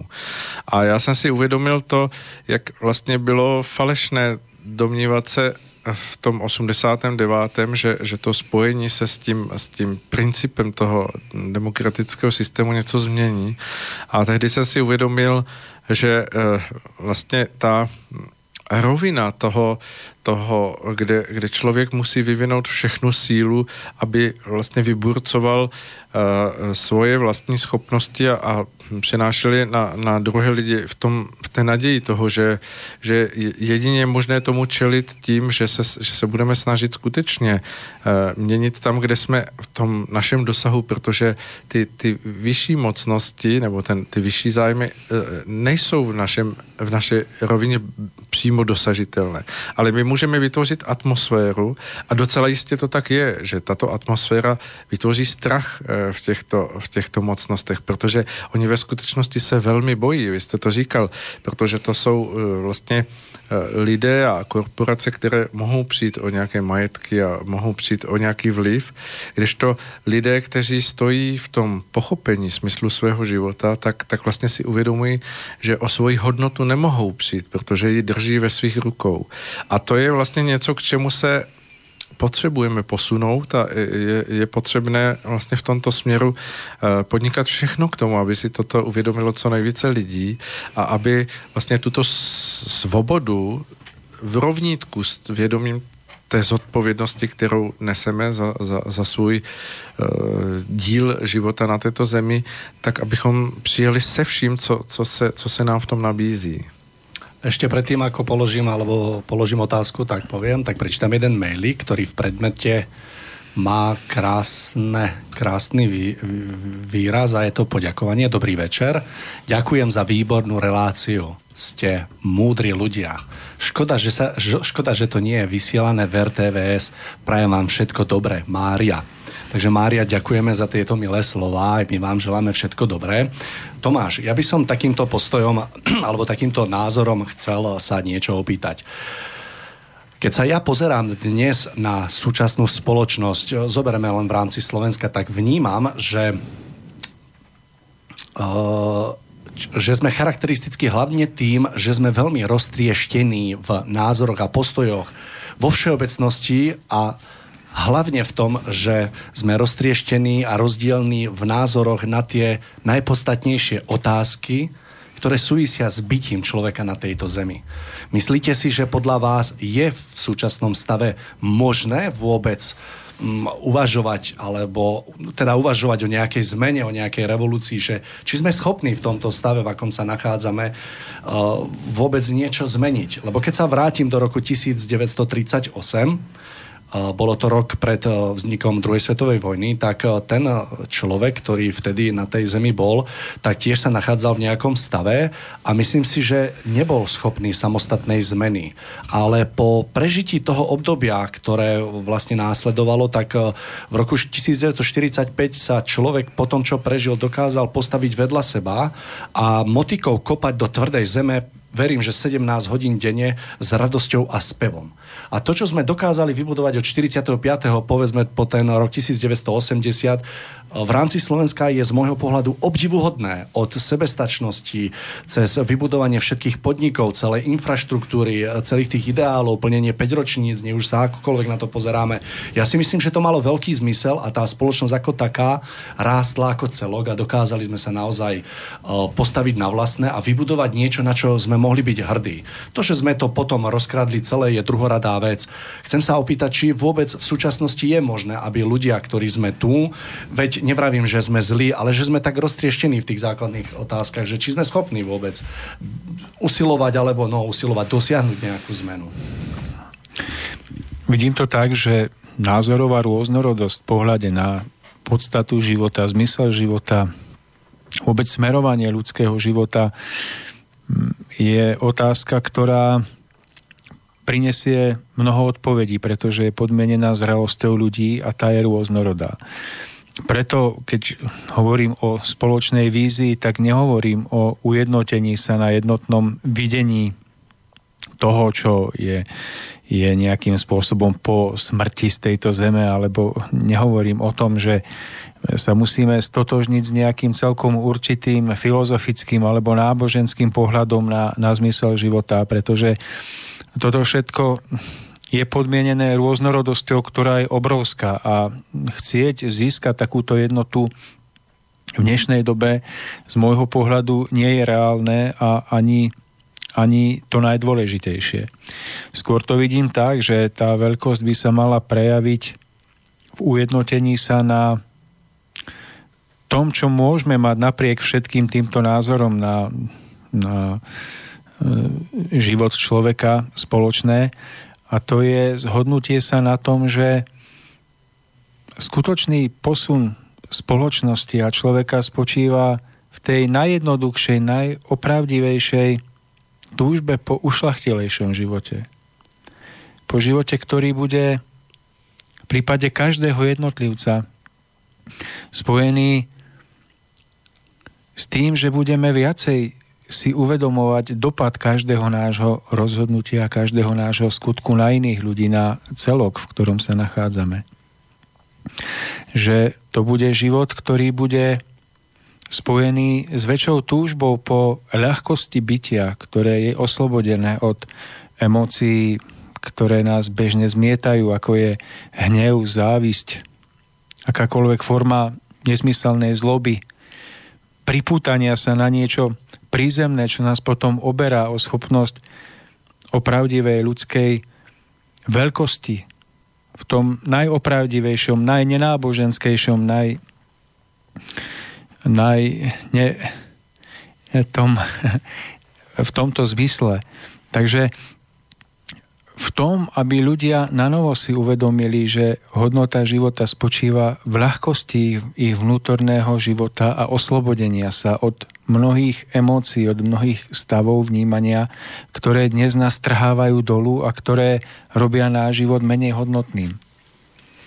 A v tomto stave sa tie rôzne názory na náboženské pohľady na zmysel života ukážu ako druhoradé, možno treťoradé, pretože oni nie sú najdôležitejšie.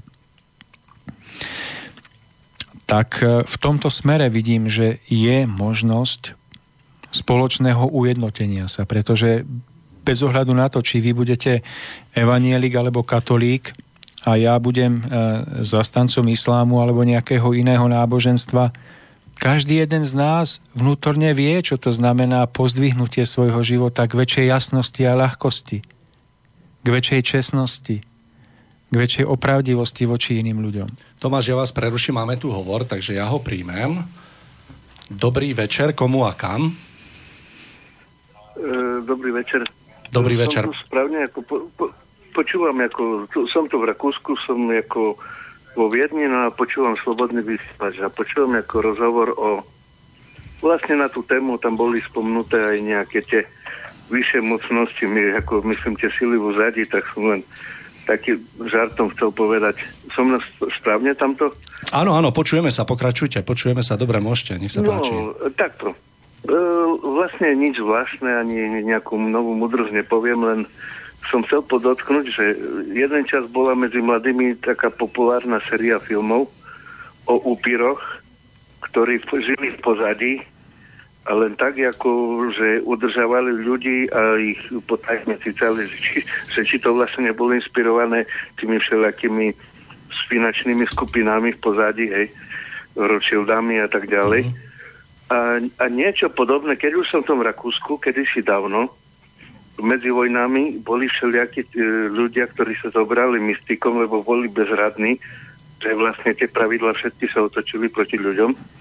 A existoval tu v Rakúsku nejaký Gustav Mayer, mal pre, to bol mystik, uh, mal prezivku, prezivku Mayering, potom vydal nejaké knihy a napísal aj nejaké takéto, jak sa povie, poviedky.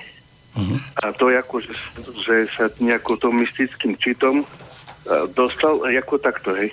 Volalo sa to navšteva Hermana Gust, myslím Oberreita, hej, nejaké meno medzi tým, upijavý času.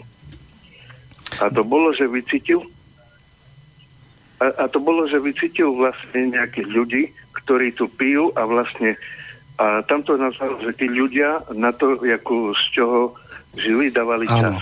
A, tí ľudí, a títo im ten čas vypili. A chcem sa opýtať, že Takže... mali by ste aj konkrétne nejakú otázku, alebo ste chceli len takto názor prejaviť? Len som chcel názor prejaviť, pravdepodobne je to známy, ale e, takto, že tie ako skry, sily v pozadí e, pravdepodobne boli vždycky, ktorí potajme zo zadu vycicovali tie hodnoty z tých ľudí. Hej. Áno. Len, len takto nejako. Dobre, ďakujeme tak, za váš názor. Niečo, Dobre, ďakujeme na váš Inak, názor. Budem... Sympatizujem, som rád, že toto... No. Tešíme sa aj my. Dobrý, krásny večer, do počutia.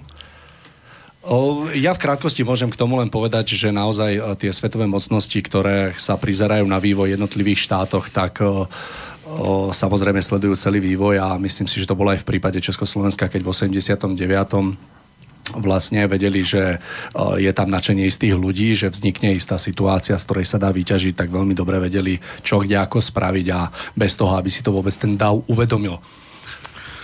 Mm, já bych na to reagoval tím, že by to mm, jako nevyznívalo jako beznaděj, jako že to nemá, nemá eh, naději na nějakou změnu, to, že, že jsou tady nějaké síly, které eh, ovlivňují něco a vlastně prakticky jsme vydáním v šanc. Eh, já řeknu jeden příklad, který je aspoň pro mě velmi krásný a to je vlastně událost, která už je vlastně hm, známa z toho prvního roku Eh, válečného eh, řádění první světové války, kdy na belgické frontě proti, proti sobě stály eh, tehdy eh, vlastně ty soupeřící síly. Na jedné straně byly, byly vlastně německé jednotky a spojenci Němců, eh, na druhé straně byly eh, vlastně jednotky hm, těch eh, druhých eh, bojovníků, byli tam francouzští vojáci, byli tam belgičtí vojáci, byli tam i z, z hlediska podepsaných eh, vojenských dohod eh, angličtí vojáci a protože u té války všichni čekali, že vlastně do Vánoc budou doma, že to bude vyřešené, že to bude vlastně bezvýznamný, Němci hořeli o blitzkrajku, to znamená, že to bude rychlý úder, že, že se všechno vlastně podaří a, a bude, to, bude to vlastně hotové za chvilku.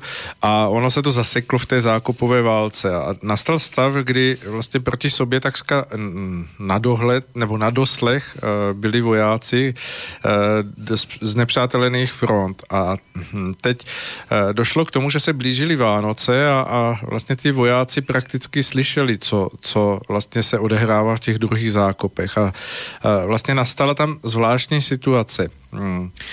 Na jedné straně začali zpívat vánoční písničky. Eh, na druhé straně vojáci, kteří byli eh, touhou po domovu, hm, angličané, skotové, vytahli dudy a začali hrát vánoční skladby, které vlastně byly, připomínaly jejich, jejich domovskou atmosféru Vánoc.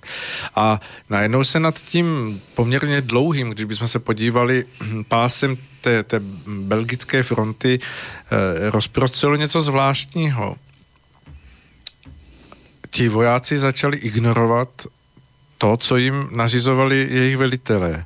A týkalo se to nejenom těch jednotlivých řadových vojáků, ale týkalo se to i vyšších uh, šarží, důstojníků a, a, a dalších, kteří nakonec navzdory tomu, co, co vlastně bylo cílem, proč se setkali, že, že jedna strana měla postřílet druhou, měla nad ní nějakým způsobem vítězit a, a získat nad ní vládu, tak vlastně nastala atmosféra, že přes ty zákopy e, se dohodlo příměří. E, vánoční příměří, že vlastně se obě dvě strany dohodly, že po sobě nebudou střílet. E, bylo to tak zvláštní, že protože tehdy eh, eh, třeba na obou stranách byly vynálezy, kulomety a ty měly eh, podmínku denní dávku vystřílení nábojů protože se vedli o tom záznamy, tak, tak vlastně ten kulomečík musel denně vystřílet nějaké tisíce nábojů, aby se zdokladovalo, že prostě se bojuje.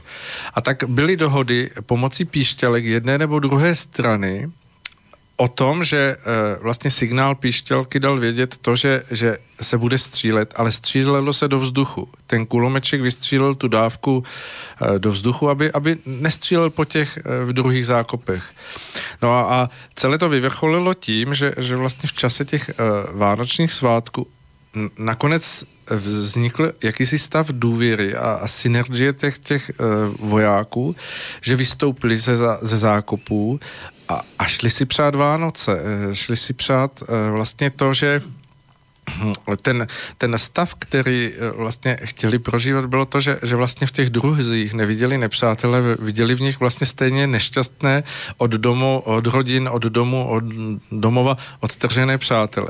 A tak se to vlastně stalo tak, že, že společně eh, někde eh, objevili eh, nějaké víno, někde objevili eh, nějakého čuníka, zaběhli toho, tak, tak ho eh, vlastně společně upekli. Eh, hráli spolu eh, fotbalové zápasy na, tom, na těch prostorech, kde věděli, že není minové pole, tak vlastně hráli e, zápasy.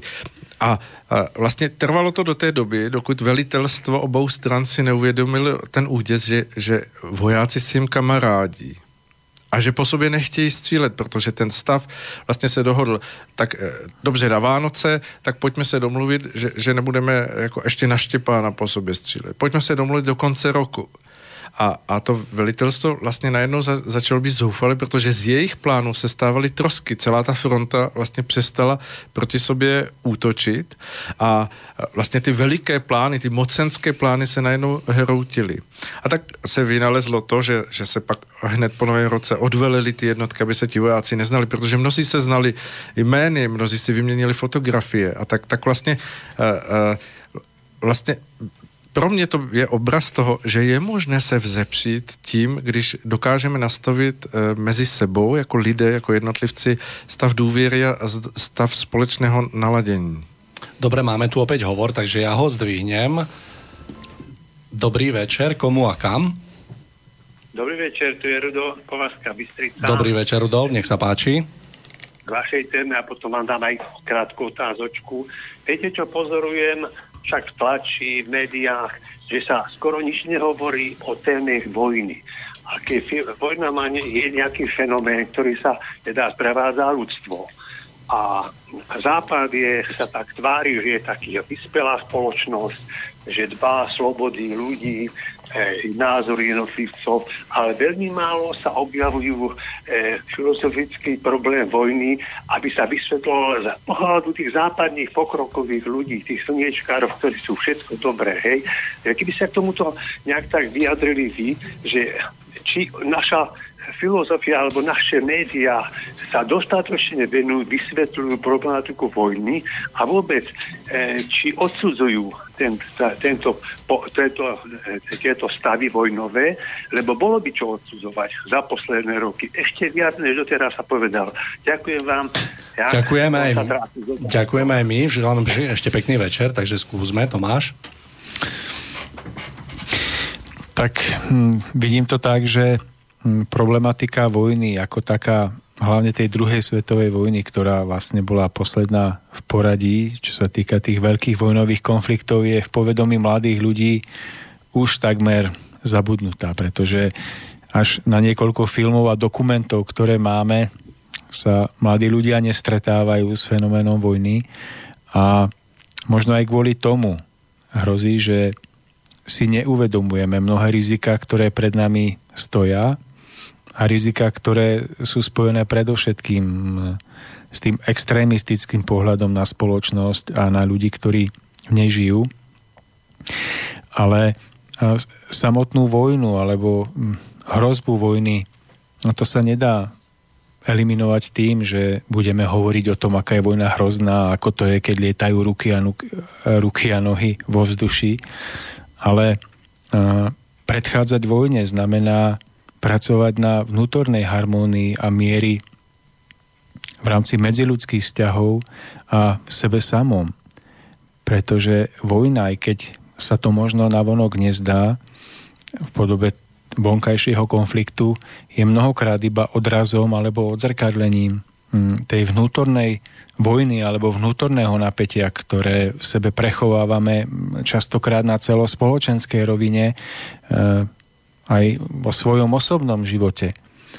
A ako náhle dokážeme v tejto oblasti e, spôsobiť, aby do nášho osobného života vniklo viacej porozumenia na rovine našich medziludských vzťahov, tak sa nazdávam, že práve týmto spôsobom dokážeme nesmierne účinným spôsobom predchádzať vojnovému konfliktu, ktorý by sa neskôr mohol prejaviť v tých vonkajších podobách, vonkajších formách. A tak sa nazdávam, že to je iba akási forma záhalky alebo predstierania snahy chcieť v tom niečo skutočne urobiť, keď sa hovorí o tom, aká je vojna nebezpečná a zlá, ale e, na druhej strane sa podporuje napätie v medziludských vzťahoch, vnútorná agresivita človeka voči sebe samému vo vzťahu k okoliu. Tak e, ľudia, ktorí chcú pomôcť tomu, aby vojnový konflikt nevznikol, to sú predovšetkým tí ľudia, ktorí rozvíjajú pochopenie života a usilujú sa o porozumenie vo svojich medziludských vzťahoch. Tam sa rodí tá energia, ktorá môže ochrániť spoločnosť pred veľkým vojnovým konfliktom, tak ako práve tam sa rodí energia, ktorá môže vojnový konflikt nejakým spôsobom pritiahnuť a dopustiť, aby, aby prepukol. Takže to sú deje, ktoré nie sú nejakým spôsobom vedecky dokázateľné. Nemôžeme o nich hovoriť asi tak, že Máme tu nejaký graf, na, zák- na základe ktorého sa to dá zmerať, ale uh, tak ako pozorujem históriu, tak, tak uh, vojna alebo nevojna je odrazom neviditeľného vnútorného stavu harmónie alebo vnútorného stavu um, skutočného prežívania ľudí, ktorí v spoločnosti žijú. A to potom vytvára ochranu alebo naopak spúšťací mechanizmus vzniku vojny. Mm, preto si myslím, že keď e, bol pri e, svojej moci alebo v úlohe prezidenta Československej republiky Tomáš Garik Masaryk, tak dokázal v tom čase nastaviť celé to povedomie spoločnosti tak, že akokoľvek nebezpečné Nemecko nedokázalo za jeho vlády zautočiť na Československo a pokračovať v expanzii na východ. To sú veci, ktoré sú iba môjim osobným dohadom alebo pohľadom, ale nazdávam sa, že jeho osobná charizma, ktorou dokázal ukázniť morálne povedomie e, v Československu, bola veľkou ochranou pred inváziou Nemecka na naše územie a potom ďalej na východ. A nazdávam sa, že potom s jeho odchodom a mm, so stratou ideálu bola potom doliata aj samotnému Hitlerovi sila a energia k tomu, aby pokračoval. Takže verím v tieto deje a ochrana pred vojnou spočíva, opakujem to ešte jedenkrát, v tom, do akej miery vojnu pripustíme alebo nepripustíme my ako jednotlivci v našich osobných životoch. Je to presne o tom, že aj mier je otázkou vnútorného naladenia človeka, nie je o tom, že niekto vyhlási, že tu máme mier, pretože my síce rozprávame o tom, že žijeme v miery, ale čo som čítal, tak napríklad Spojené štáty tento rok vynaložili na, obr- na, teda, na, na armádu 700 miliard dolárov. Takže asi na zbrojenie. Na zbrojenie, tak. Pán Svoboda, viete, čo je pekné, že tento príbeh, ktorý ste spomínali, ja som nikdy nepočul, ale čo vám môžem povedať, je sfilmovaný v krátkom videu, kde je to presne ukázané, ak, akú silu má vlastne ten človek a to naladenie a práve je to presne, presne o tom, ako ste to opisoval. To video je presne z čias prvej svetovej vojny, ako tam nastalo úplne to prímerie a myslím, že je to prezentácia nejakej spoločnosti, ktorá želá šťastné a veselé Vianoce. Uh-huh. Páni, ak môže, máme tu jeden mailík od našej poslucháčky Anny. Dobrý večer. Počúvam vašu reláciu a zaujímavé je počuť názor ľudí, ktorí boli v tom čase na začiatku svojej životnej púte a chýba im tam trochu aj pohľad zástupcu zrelšej vekovej vekovej kategórie. Keďže ste sa pustili do generácie tej doby, tak mi nedá zareagovať. V tom čase som mala 24 a celá nežná revolúcia sa mi zdala v tom čase ako fraška.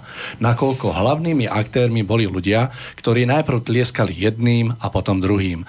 Naša generácia vedela, čo chce pre seba aj pre svoju rodinu, národ, krajinu. Ale v žiari reflektorov boli skôr tí, ktorí plnili scenár alebo sa hodili doň. V tom čase mal človek viac v rovnováhe hrácio a emócie. Privatizáciou mass nastal boom a masírovanie mozgov, vyrábanie oviec. Za čias štúra učiteľmi boli tí najvyzretejší a teraz to je asi 5%. Dnes nie je spoločno, spoločenská potreba mať vzdelaných ľudí, rozladených a tolerantných voči sebe, nakoľko nie sú ľahko ovládateľní. Tak zostáva len na nás vplývať z pozície svojej zrelosti na svoje okolie a pri príkladom v každodennom živote neuprednostňovať len rácio v každodennom konaní, čo tak trochu postihuje každého. Ďakujeme za tento názor. Pán Svoboda, skúste v krátkosti. Tak já si velmi vážím toho, co píše e, do e-mailu posluchačka a je to velmi, velmi výstižné to co, to, co zmiňuje, to, že e, vlastně tím, jakým si se bezprostředním vzdávání se té, té svobody, eh, toho, co vlastně se dostalo do rukou každému jednotlivému člověku v tom okamžiku toho, toho eh, času 89. roku, tak vlastně se hm, pro mnoho lidí z celého toho dění skutečně mohla stát uh, fraška, která vlastně znamenala jenom jakési vy, vyměnění kulis u divadla, které běželo v dalším dějství a vlastně téma toho dějství množství nebo toho, toho celého eh, divadla bylo pořád stejné. Jenom jsme se z nějakého uh, strašidelného lesa dostali do, do nějakého kapradinového prostředí. Ale ten, ten celá ta situace spočívá opět znovu jen v tom, co zmiňuje posluch, pisatelka toho e-mailu. Není um, jiné cesty změny společnosti, než to, že uh, vlastně pochopí ta část lidí, která si uvědomuje svoji míru svobody a zodpovědnosti, to, že, že vlastně musí být hovořeno o, o smyslu, eh, kam směřuje lidská společnost, jaký je smysl našeho bytí, že to, je, že to má jakýsi vyšší eh, vyšší řád, který se netýká jenom nějakého krátkodobého vegetování, e, nějakých buněčných zhluků tady na této zemi, které jsou buď e, agresivnější, úspěšnější a, a, a zaplísní větší prostor než ostatní, ale že, že jsme, že jsme mm, e, nejenom organismy, ale že jsme, že jsme eh, bytosti vyššího druhu, že jsme, že jsme duchovní bytosti, které eh, vlastně na tento svět přichází, aby eh, v prožívání všech těch situací a všech těch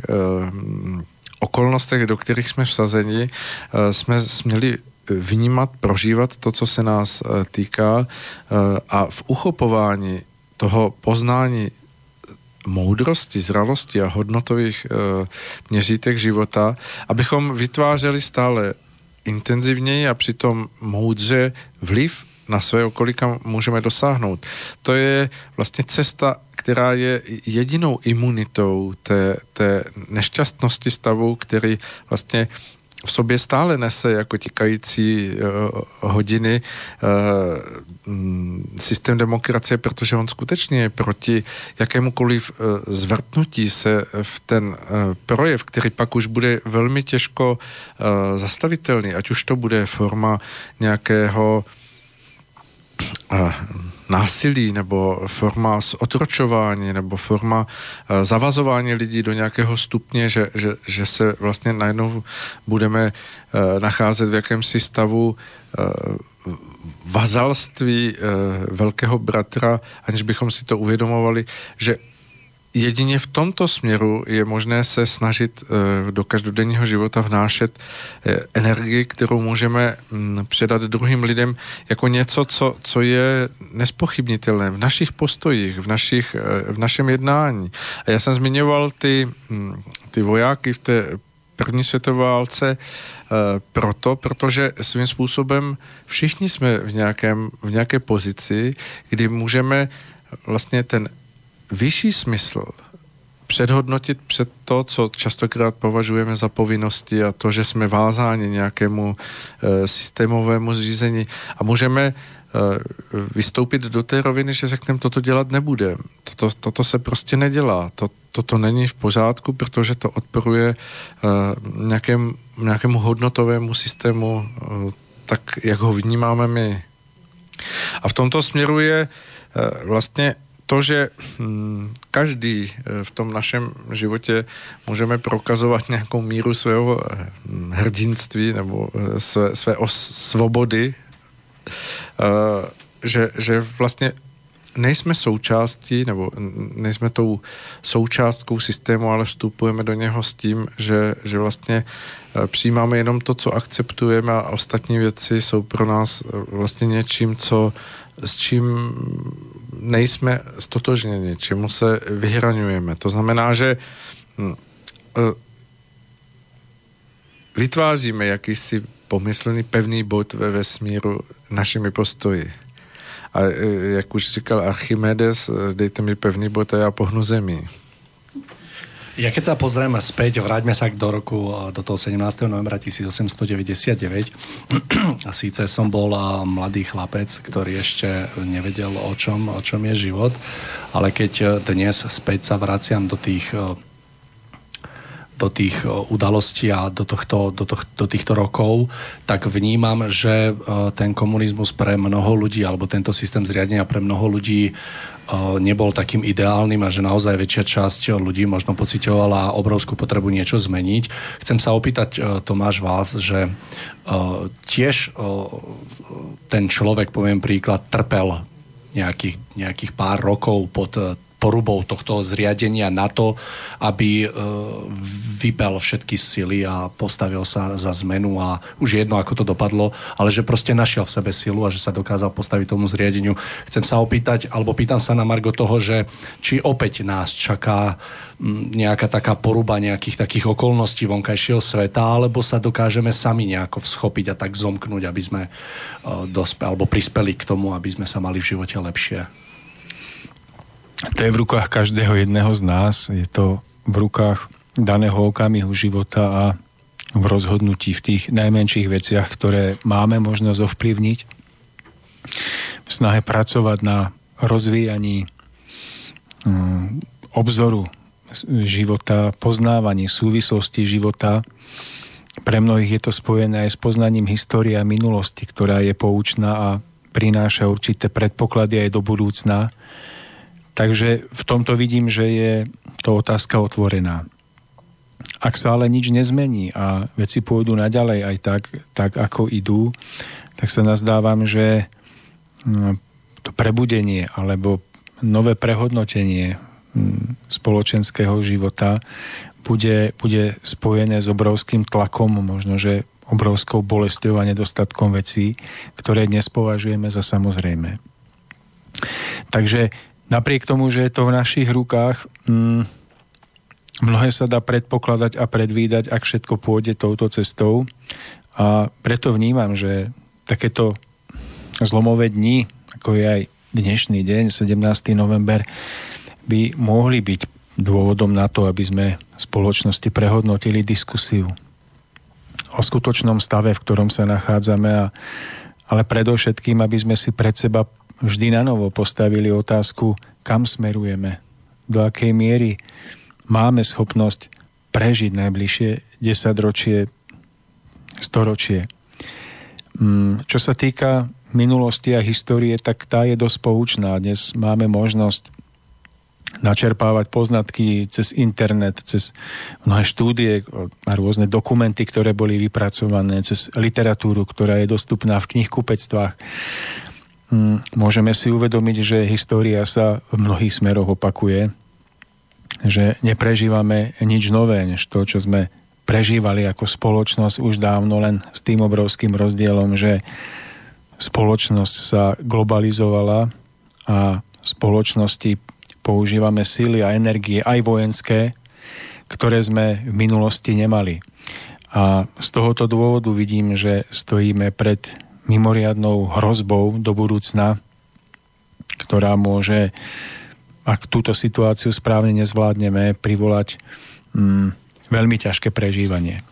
Nehovorím to preto, že chcem našich poslucháčov strašiť, hovorím o tom preto, že je najvyšší čas, aby sme prehodnotili tieto otázky a na novo hľadali východiska. Čo sa týka samotného komunistického režimu, tak ja po rokoch som malinko zmenil postoj, než, než to bolo v období toho 89. pretože e, vtedy to bolo všetko postavené do toho svetla, že komunizmus bol iba zlý a nemal nič dobré. Mm, dnes to vidím tak, že samozrejme mám rado, že ten systém je za nami, ale e, keď si predstavím, čo asi by nasledovalo, ak by druhú svetovú vojnu vyhral Adolf Hitler, tak sa nazdávam, že by sme sa mali o mnoho horšie, než sme sa mali pod nadvládou toho sovietského komunizmu. Z určitého uhla pohľadu dokážem pochopiť snahy Sovietskeho zväzu uchrániť si územie, ktoré si vydobili druhou svetovou vojnou a zabezpečiť si akúsi mm, sféru svojho vplyvu, ktorá by bola ochranou pred novým vojnovým konfliktom takého veľkého formátu. Čiže v tomto smere sa ani sovietský zväz nezachoval e, nejakým spôsobom inak než iné veľmoci v histórii, ktoré si dokázali vojenskou silou vydobiť svoje územie a stabilitu. Mm, tak si myslím, že je tu čas, aby sme sa oslobodili od zbytočných hnevov a zbytočných nejakých negatívnych emócií vo vzťahu k minulému režimu a že je najvyšší čas, aby sme sa dopredu pozerali s tým, že napriek tomu, že to obdobie bolo svojím spôsobom nešťastné, bolo pre nás tým najlepším, čo mohlo v danej situácii byť. A že hm, tá sila, ktorá môže posunúť veci dopredu, nie je sila predovšetkým politická, ale je to predovšetkým sila občianská, ktorá je spojená s osobnou zodpovednosťou jednotlivcov. Ja keď sa vo všeobecnosti pozerám späť na komunizmus ako zriadenie, tak chcel by som povedať, že nie všetko predsa bolo tam zlé a keď porovnávam z toho, že všetci ľudia mali prácu, že tu bola bezplatná zdravotná starostlivosť, bolo tu bezplatné vzdelávanie, ľudia mali čo jesť a my sme, zoberte, že z povinnosti, čo sa týka práce, stala možnosť a my sme to dotiahli tam, kam sme to dotiahli. Domnievam sa, že za týmto zriadením sme nemali spraviť hrubú čiaru, možno prerušovanú, že nie všetko bolo zlé a mnoho vecí sme mohli ako keby pretiahnuť do, do toho nového zriadenia alebo do tej novej, novej etapy života. A ako vy vnímate, pán Svoboda, práve tieto také plusy a mínusy toho zriadenia a celá tá potom udalosť, ktorá nasledovala? Alebo čo vlastne vadilo ľuďom, keď sa postavili na odpor, ak to môžem tak povedať?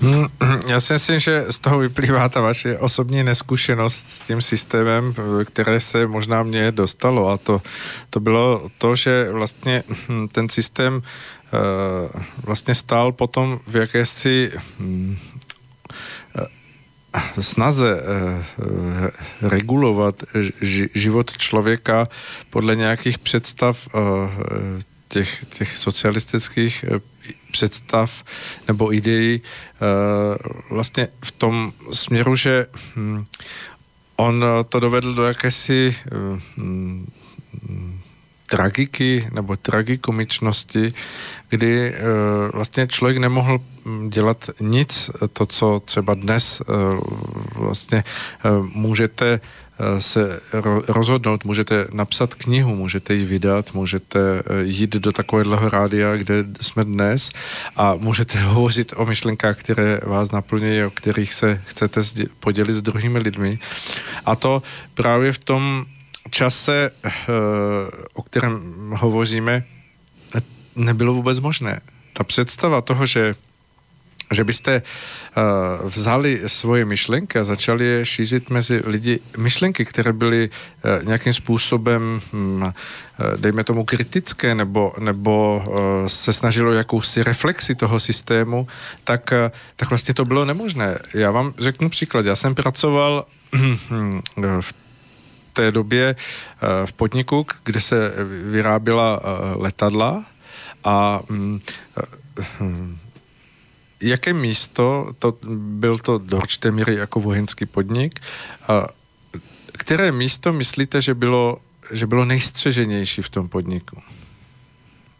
Typněte si. E, e, samozřejmě nebyla to jídelna, nebylo to ani, ani ředitelství. Nevím. Bylo to kopírovací centrum. Bylo to místo, kam prostě chodili lidé Eh, protože ten podnik fungoval jako, jako hm, vlastně všechny podniky, takže vy, když jste vydávali nějaké tabulky, které tehdy se nekopírovaly tím způsobem jako dnes, neposílali se e-maily, museli jste všechno vlastně nechat namnožit na nějakém cyklostylu nebo v těch lepších podmínkách, to byl ten podnik, kde jsem byl já, existovaly jakési předchozí eh, generační první kopírovací stroje. To, to, co vlastně potom se stalo běžnou součástí, že, že všichni, všichni chodili vlastně xeroxovat. Xerox byl vlastně značka firmy, která eh, vyráběla kopírky, takže my jsme xeroxovali, přitom se kopírovalo na začátku 90. let. A když jste v tomto podniku chtěli jít do, do, do této části s tím, že jste měli, dejme tomu, zprávu, kterou vydal váš, vaše oddělení pro další součásti toho podniku. Potřebovali jste třeba 20 kopí, tak jste prošli, ne, zažádali jste si o lístek, kde vám bylo přiděleno číslo, kde, kde vlastně byl, bylo na vědomí, že vy v ten čas a v tu dobu tam mm, jako jdete. S tímto lístečkem jste zašli k jedným mřížovým dveřím, kde vám bylo otevřeno bzučákem, vstoupili jste, odevzali jste ten lísteček, eh, dali jste tam eh, ten fascikl, který se eh, kopíroval a, a, a bylo tam spolu s tím potvrzení od, od vašeho vedoucího, že skutečně jako jste oprávněná osoba, kdo tam můžete jít něco kopírovat. Tamto pověřený pracovník, který, který byl prověřený a který, na který byl stoprocentní spolech, převzal, odnesl to kamsi za další zamřižované dveře a tam probíhalo to, to množení toho materiálu. To všechno bylo proto, aby lidé vlastně si nekontrolovalně ne- nekopírovali a nešířili mezi sebou věci, které byly nevhodné pro ten systém. Dokážete si už aspoň trošku představit tu atmosféru, uh, která ja možná sa, je pro vás nepředstavitelná? Nie, nie, je, je predstaviteľná. Ja som sa neopýtal preto, že by som si to nevedel predstaviť. Môžem vám garantovať, že ja by som v tej dobe asi neprežil. Hej, ale uh, viem o týchto nástrách systému, takisto keď mne kolega rozprával, že jeho sestra uh, vycestovala alebo emigrovala do Kanady a to, čo to jemu spôsobilo, tak uh, to už v 97. keď som sa stal policajtom, tak sme o tom rozprávali. Takže som rád práve, že o tom rozprávate, aby e, vlastne bolo úplne zjavné, že čo prekážalo tým ľuďom, ale to, toto bola, to, verím, že takýto rozsah bol asi na každom to bylo fronte. ve všem, když jste chtěl úplně... cokoliv dělat bez uh, hromady razítek a spolu s tím uh, spojených různých malých korupčních úplatků nebylo možné nic. Uh, vlastně ten systém byl postavený na určité skorumpovanosti v těch 80. letech, protože uh, za uh, nějaké čerstvé telecí jste dostali uh, náhradní díly na, na vašeho Moskviče, nebo jste mohli uh, si jít uh, pro nějaké razítko, které vám dovolilo kam si vycestovat nebo něco, něco dalšího udělat, co se v dnešní podobě našeho bytí stá, zdá absolutně jako ne, nepochopitelné to, že vlastně něco takového bylo. Ale souhlasím do určité míry s vámi, že ten, ten systém eh, vytvářel jakousi jistotu existování pro uh, takřka většinu obyvatel. V tom je samozřejmě úskalí, protože ta, ta nejistota, eh, která je dnes, může každého povzbudit k nějakému pohybu, k nějaké určité snaze něco, něco se sebou dělat. Tehdy to bylo tak, že, že vlastně mnoho lidí vlastně se stalo jakýmisi vazali toho systému, protože se nemuseli starat o nic. Všechno fungovalo a jim nezbývalo zpravidla nic jiného, než se vrátit domů a, a, a buď budovat svůj domov nebo zahrádku, anebo se dát na pití, anebo na nějaké takovéto podružné věci, protože ten systém vlastně ulamoval tu, tu, tu hranici toho osobního rozvoje člověka. A samozřejmě, že, že v tomto ten přínos dnešní doby nese tu druhou stránku mince, to znamená to, že, že je tady jakési hm, špatně nastavené síto pro to, aby ti, kteří v tom systému nejsou schopni fungovat, tak aby v něm úplně nepropadli na samé dno a zároveň, aby tito lidé vlastně nezneužívali nějaké této záchranné sítě. A je zajímavé to, že, že v 60. letech po tom vystřízlivění takových těch stalinisticko-gotwaldovských eh, snah eh, vybudování toho rizího kapitali, pardon, komunismu, eh, kdyby tady byli s námi komunisté, tak se pokřižují, protože samozřejmě to bylo slovo, které se nesmělo vyslovovat. Takže potom budování toho, toho tvrdého, nesmířitelného komunismu, tak došlo k jakému si osvícení a uchopení toho, že, že tudy cesta nevede, že to vlastně ubírá sílu celé společnosti. A tak uh, se otevřel v těch 60. letech jakýsi reformní proud, který hovořil o tom, že hledá uh, socialismus s lidskou tváří. A ona to byla jakási zvláštní střední cesta, protože některé věci, které do té doby byly utaženými šrouby, to znamená, že se nesmělo právě filmovat věci, které byly kritické k tomu systému, nebyla tam jakási volnost vyjadřování, tak se najednou v tu dobu, v těch 60. letech začalo uvolňovat a ta společnost jakoby se omládla, jakoby se nadechla. Ovšem, tak jak to skončilo, víme všichni, v tom 68. Eh, přišla eh, ta tvrdá pěst, která toto zastavila na dalších 20 let. A mně přijde to, že ten směr, který byl nastavený v těch 60. letech, který přestal bazírovat na takových těch dogmatických a, a, a mm, vlastně tvrdorežimních e, věcech, tak, tak nesl v sobě jakési osvěžení a nesl jakýsi výhled.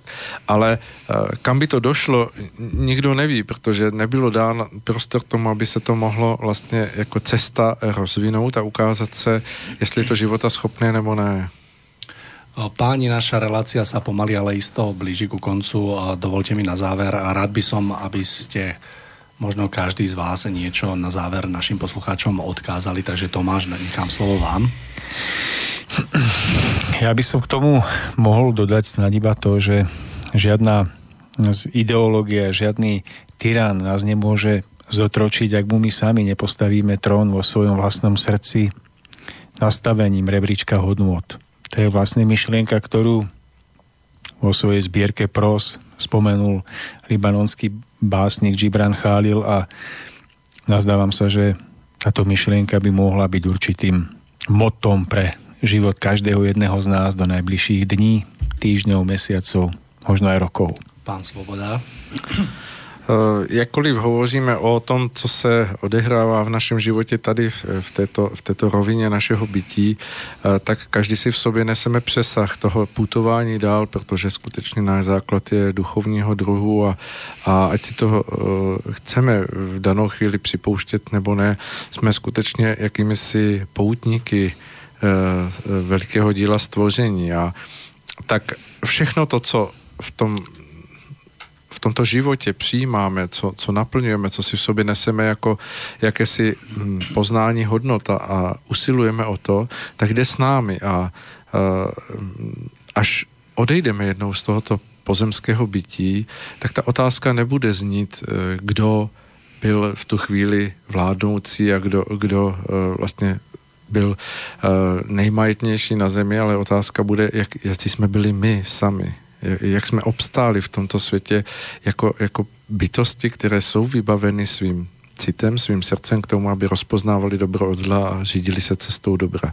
Takže přeju všem, kdo nás vydrželi poslouchat až do konce, aby o tom přemýšleli a, a abychom se v tomto směru mohli posouvat stále dále, protože z mého pohledu je to ta nejpřirozenější cesta, jak něco skutečně změnit. A ja na záver dovolte mi, aby som povedal jednu vec a to takú, že želám všetkým nám, aby sme naozaj dokázali v nasledujúcom období pochopiť a spoznať, čo je skutočne podstatné a nepodstatné, aby sa nám v živote darilo naplniť úplne jednoduchú myšlienku, s ktorou máme podľa mňa najväčší problém a to je, aby sme dokázali milovať svojho blížneho tak ako seba samého, pretože pokiaľ nás naozaj eh, do budúcnosti, alebo keby nás naozaj v budúcnosti, v krátkej budúcnosti čakalo eh, nejaká ostrá zmena vonkajších vplyvov, tak si myslím, že radšej prežiť tisíc rokov takýchto ako jeden deň, lebo množstvo ľudí nemá predstavu, čo sa dneska môže udiať. Takže verím, že dokážeme všetci ľudia sa naozaj eh, nad všetkým zamyslieť a pochopiť, čo je správne že ak nás čaká nejaká zmena, tak ju dokážeme vykonať dobrovoľne, že nebudeme potrebovať tunák nejakú tretiu svetovú vojnu alebo niečo podobné, aby sme trpeli obrovským nedostatkom. Dovolte mi sa poďakovať všetkým poslucháčom, ktorí ste nám písali alebo zavolali. E, veľmi ďakujem za to, že sme sa tu dnes smeli vidieť. Tomáš, vám za to, že ste prišli. Ďakujem pekne. Pán Svoboda tiež, že ste merali cestu až z Českej zeme tu na k nám, takže ďakujem veľmi pekne. Ja ďakujem za pozvanie. No a milí poslucháči, Všetko dobré a verím, že sa budeme počuť opäť. Do počutia. Krásny. Táto relácia vznikla za podpory dobrovoľných príspevkov našich poslucháčov. I ty sa k ním môžeš pridať. Viac informácií nájdeš na www.slobodnyvysielac.sk Ďakujeme.